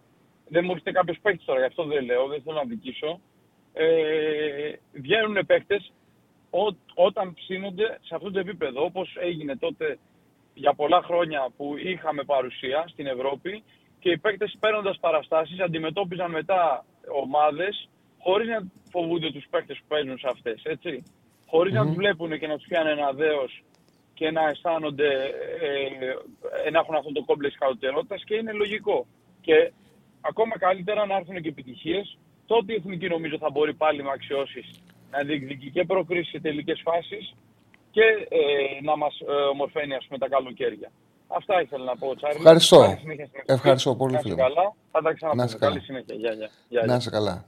Απλά για να υπάρχει διάρκεια σε επιτυχίες, τον άκουσα το φίλο σου, τα είπε, για να υπάρχει διάρκεια όμως σε επιτυχίες, θα πρέπει να βλέπεις και ένα βλάνο το οποίο να μπορεί μακροχρόνια να σε οδηγήσει κάπου. Να βλέπεις κάτι και να φαντάζεσαι ότι μπορεί να πετύχει σε διάρκεια χρειαζόμαστε, χρειαζόμαστε ποδοσφαιριστές να μπορούν να έρθουν και να μας δώσουν τη δυνατότητα να ελπίζουμε. Κάποιοι που βγαίνουν δεν υπάρχουν σε αυτή την ομάδα. Δηλαδή, Κωνσταντέγιας δεν είναι σε αυτή την ομάδα. Δεν, δεν παίρνει χώρο, δεν παίρνει χρόνο. Κουλιεράκης δεν είναι σε αυτή την ομάδα το παιδί που παίζει στο κέντρο στην ε, Πολωνία, σε, στην καλύτερη πολωνική ομάδα, ο Πανικολάου, δεν είναι καν στις κλήσεις. Ο Ιωαννίδης που έχει μπει και είναι φορμαρισμένος και παίζει και δεν μπορεί να κάνει διαφορά. Δεν είναι σε αυτή την ομάδα. Ε, Τσιγκάρας, ο Γαλανόπουλος, ο Αλεξανδρόπουλος. Παιδιά τα οποία έχουν να δώσουν, δηλαδή τους φαντάζεσαι και λες ότι η καριέρα τους μπορεί να εξελιχθεί αν είναι τυχερά, αν βρουν ομάδες που θα τους εμπιστευτούν, μιλάω για τα χάφ μας, αν δεν έχει τραυματισμούς ξανά ο Γαλανόπουλος, μπορούν να, να δώσουν ακόμα παραπάνω, έχουν να προοδεύσουν. Τώρα το δίδυμο Κρουμπέλη Μάνταλος που λέει θα παίξει σήμερα, τι να δώσει, τι να περιμένεις από αυτούς; Τι να περιμένεις, έχουν συγκεκριμένες δυνατότητες. Αυτή είναι πραγματικότητα, ρε παιδιά. Γιατί έχουν έρθει πολλά με μηνύματα για το Βαγανίδη. Ναι, ασφαλώς θα μπορούσε να βοηθήσει. Εδώ δεν θέλω να δικό το Πογκέτ. Βρήκε μια λύση με τον Μπάλτοκ. Βρήκε μια λύση, καλή λύση. Κλείδωσε κάπως η πλευρά στα δεξιά. Όμως και το Βαγανίδη πρέπει να δείξεις ότι τον βλέπεις, ότι βλέπεις την εξέλιξη του. Τον καλέσεις, να του δώσεις ένα παιχνίδι. Χρειάζεται η εθνική μας. Δεν μπορεί, δεν έχουμε το ταλέντο, την ποιότητα, ώστε κάτι καλό που βγαίνει να μην το παίρνει ο προπονητής.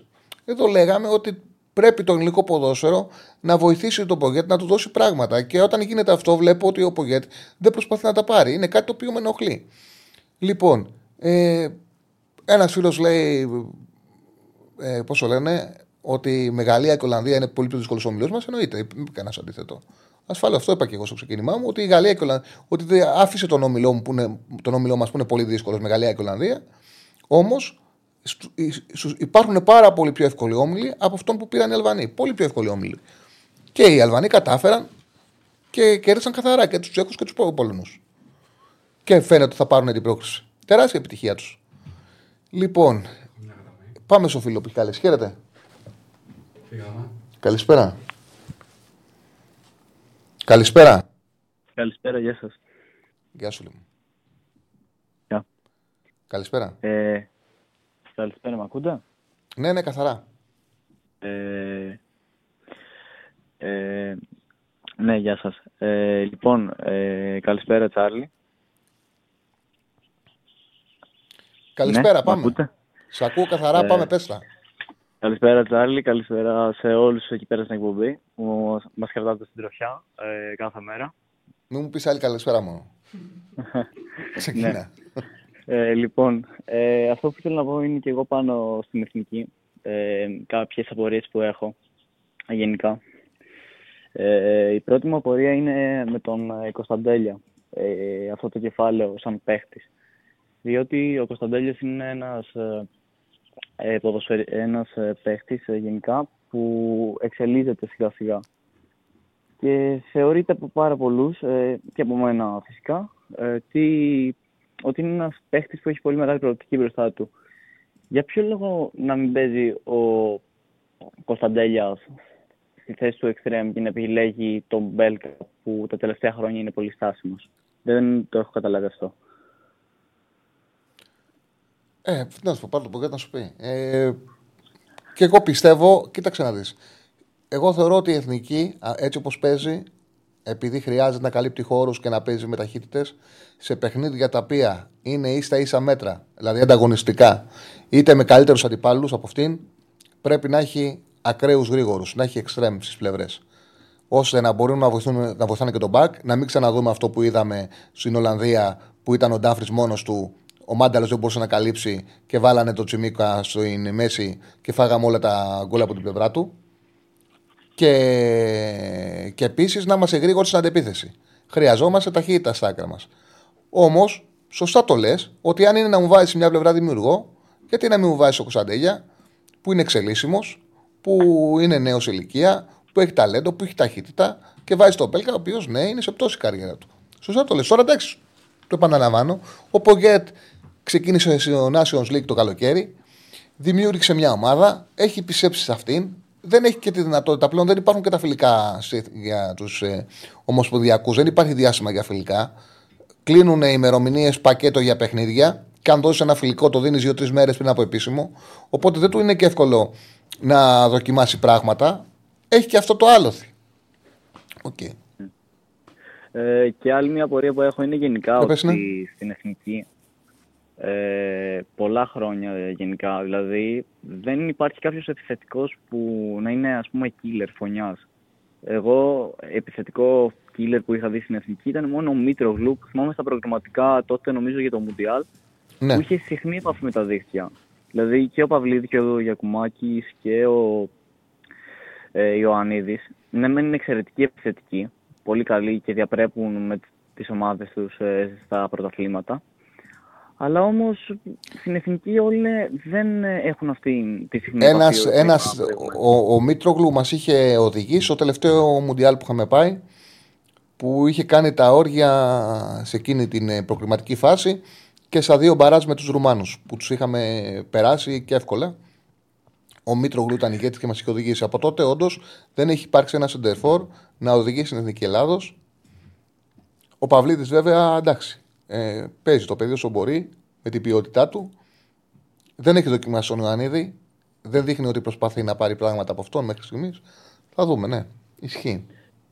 Και κάτι τελευταίο είναι ότι θεωρείς ότι θα έπρεπε ο Πογιέτ ε, να είχε δοκιμάσει η τριάδα πίσω στα στόπερ; Δηλαδή να παίξει με τρεις πίσω, δηλαδή με Μαυροπάνο, Κουλεράκι, ίσως Ρέτσος ή Χατζηδιάκο. Ε, κοίταξε, θα σου πω. Θα σου πω. Ένας προπονητής όταν είναι σε, σε ομάδα, καταλαβαίνω να λέει ότι έχει το σχέδιό του και πάει με αυτό. Δηλαδή, Υπάρχουν προπονητές που δεν τους αρέσει να παίζουν με τρεις συνάμυνα. Θέλουν να παίζουν με 4-2-3-1, με, με, ο άλλος με 4-3-3, ο καθένας έχει το πλάνο του. Στην εθνική ομάδα και ειδικά όταν δεν έχεις ε, δεν έχει αναλάβει ένα, μια εθνική η οποία στο 90% των αγώνων θα είναι καλύτερη. Έχει αναλάβει μια εθνική όπου θα παίξει κάποια παιχνίδια ομίλου με το Γιβραλτάρ, με το Λουξεμβούργο, με το Ουσμπεκιστάν, που θα είναι καλύτερη αυτή. Οπότε θα πρέπει να έχει ένα επιθετικό σχήμα. Θα παίξει κάποια παιχνίδια με ομάδες που είναι στο επίπεδό της και θα παίξει και κάποια άλλα με καλύτερους της. Εγώ θα ήθελα ένα ένας προπονητής ο οποίος θα μπορεί να δοκιμάσει τα πάντα, θα είναι ευέλικτος.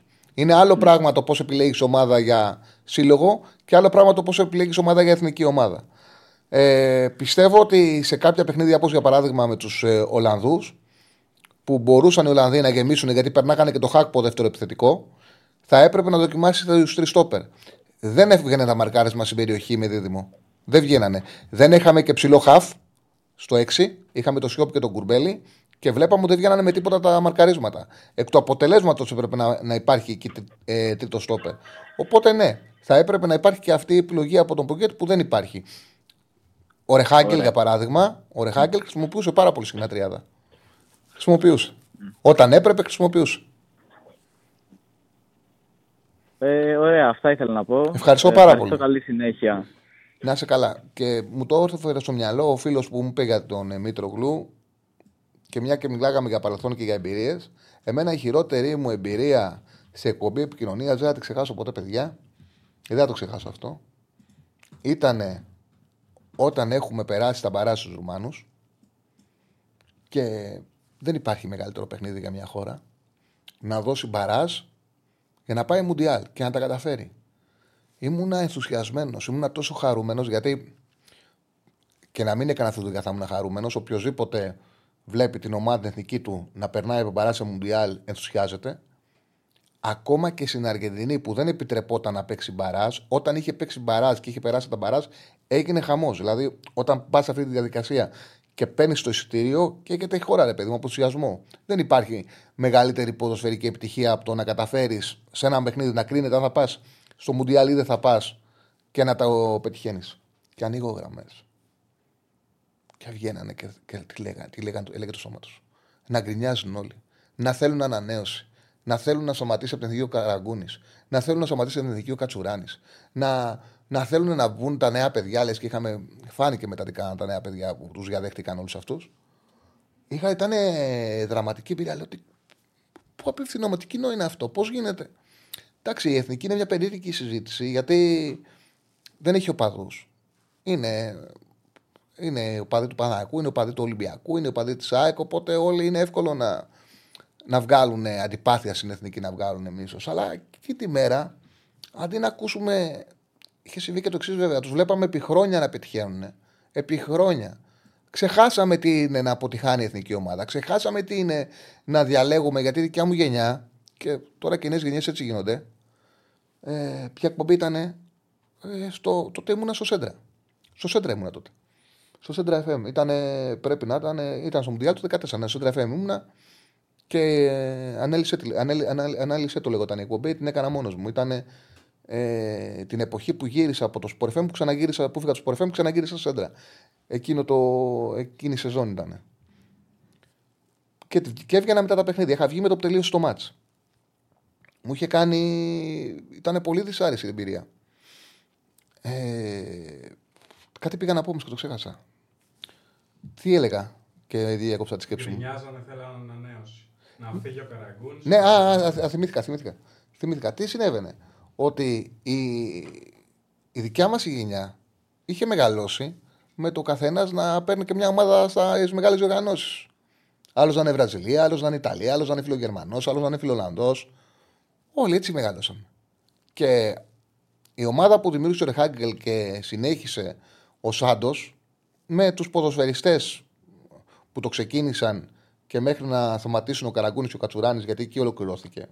Έμελε εκεί να ολοκληρωθεί αυτός ο κύκλος που άνοιξε το 2001 με το που ανέλαβε ο Ρεχάγκελ και ολοκληρώθηκε το 2014 στην Βραζιλία με το που αποχωρήσαμε και έφυγε και ο Σάντος.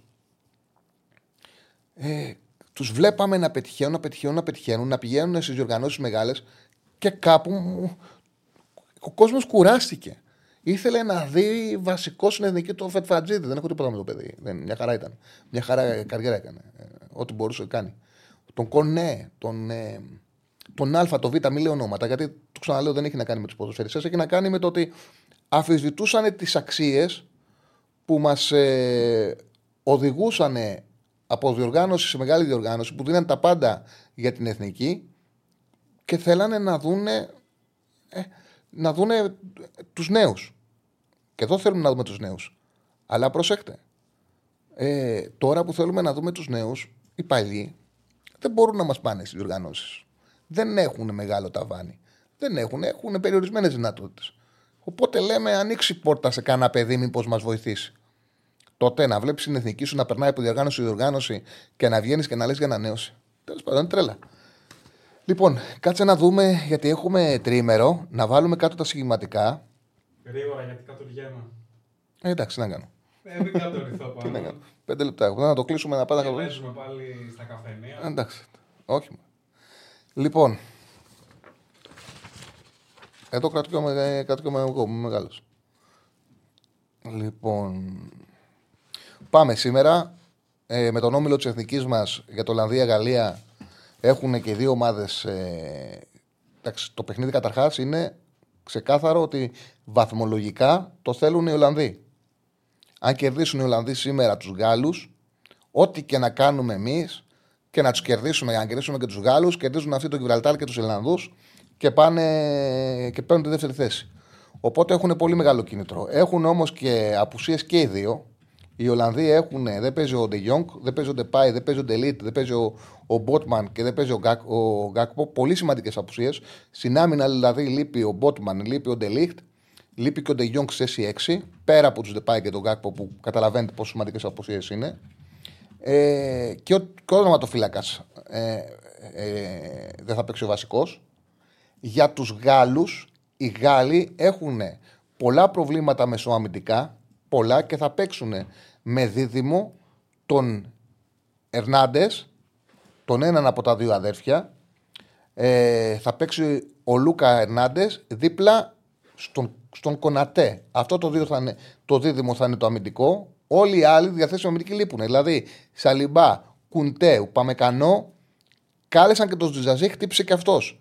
Ουσιαστικά μπροστά θα είναι η καλή του τετράδα. Εμπαπέ, Κολομουανί, ο Κομάν, ο Ντεμπελέ θα είναι, είναι δύσκολο δηλαδή να μην βρουν γκολ και οι δύο. Το γκολ γκολ είναι στο 1,70.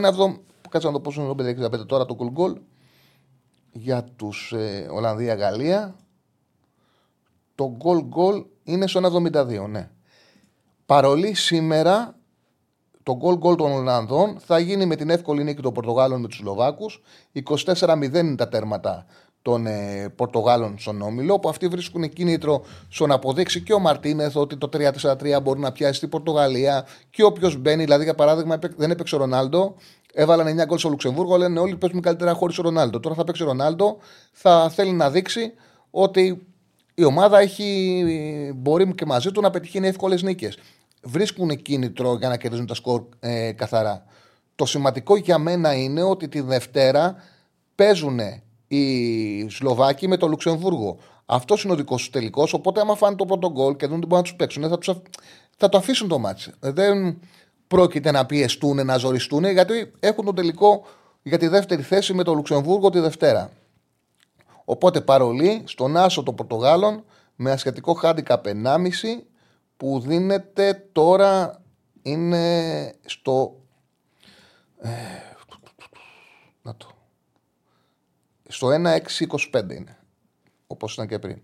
Λοιπόν, πάμε στα παιχνίδια του Σαββάτου.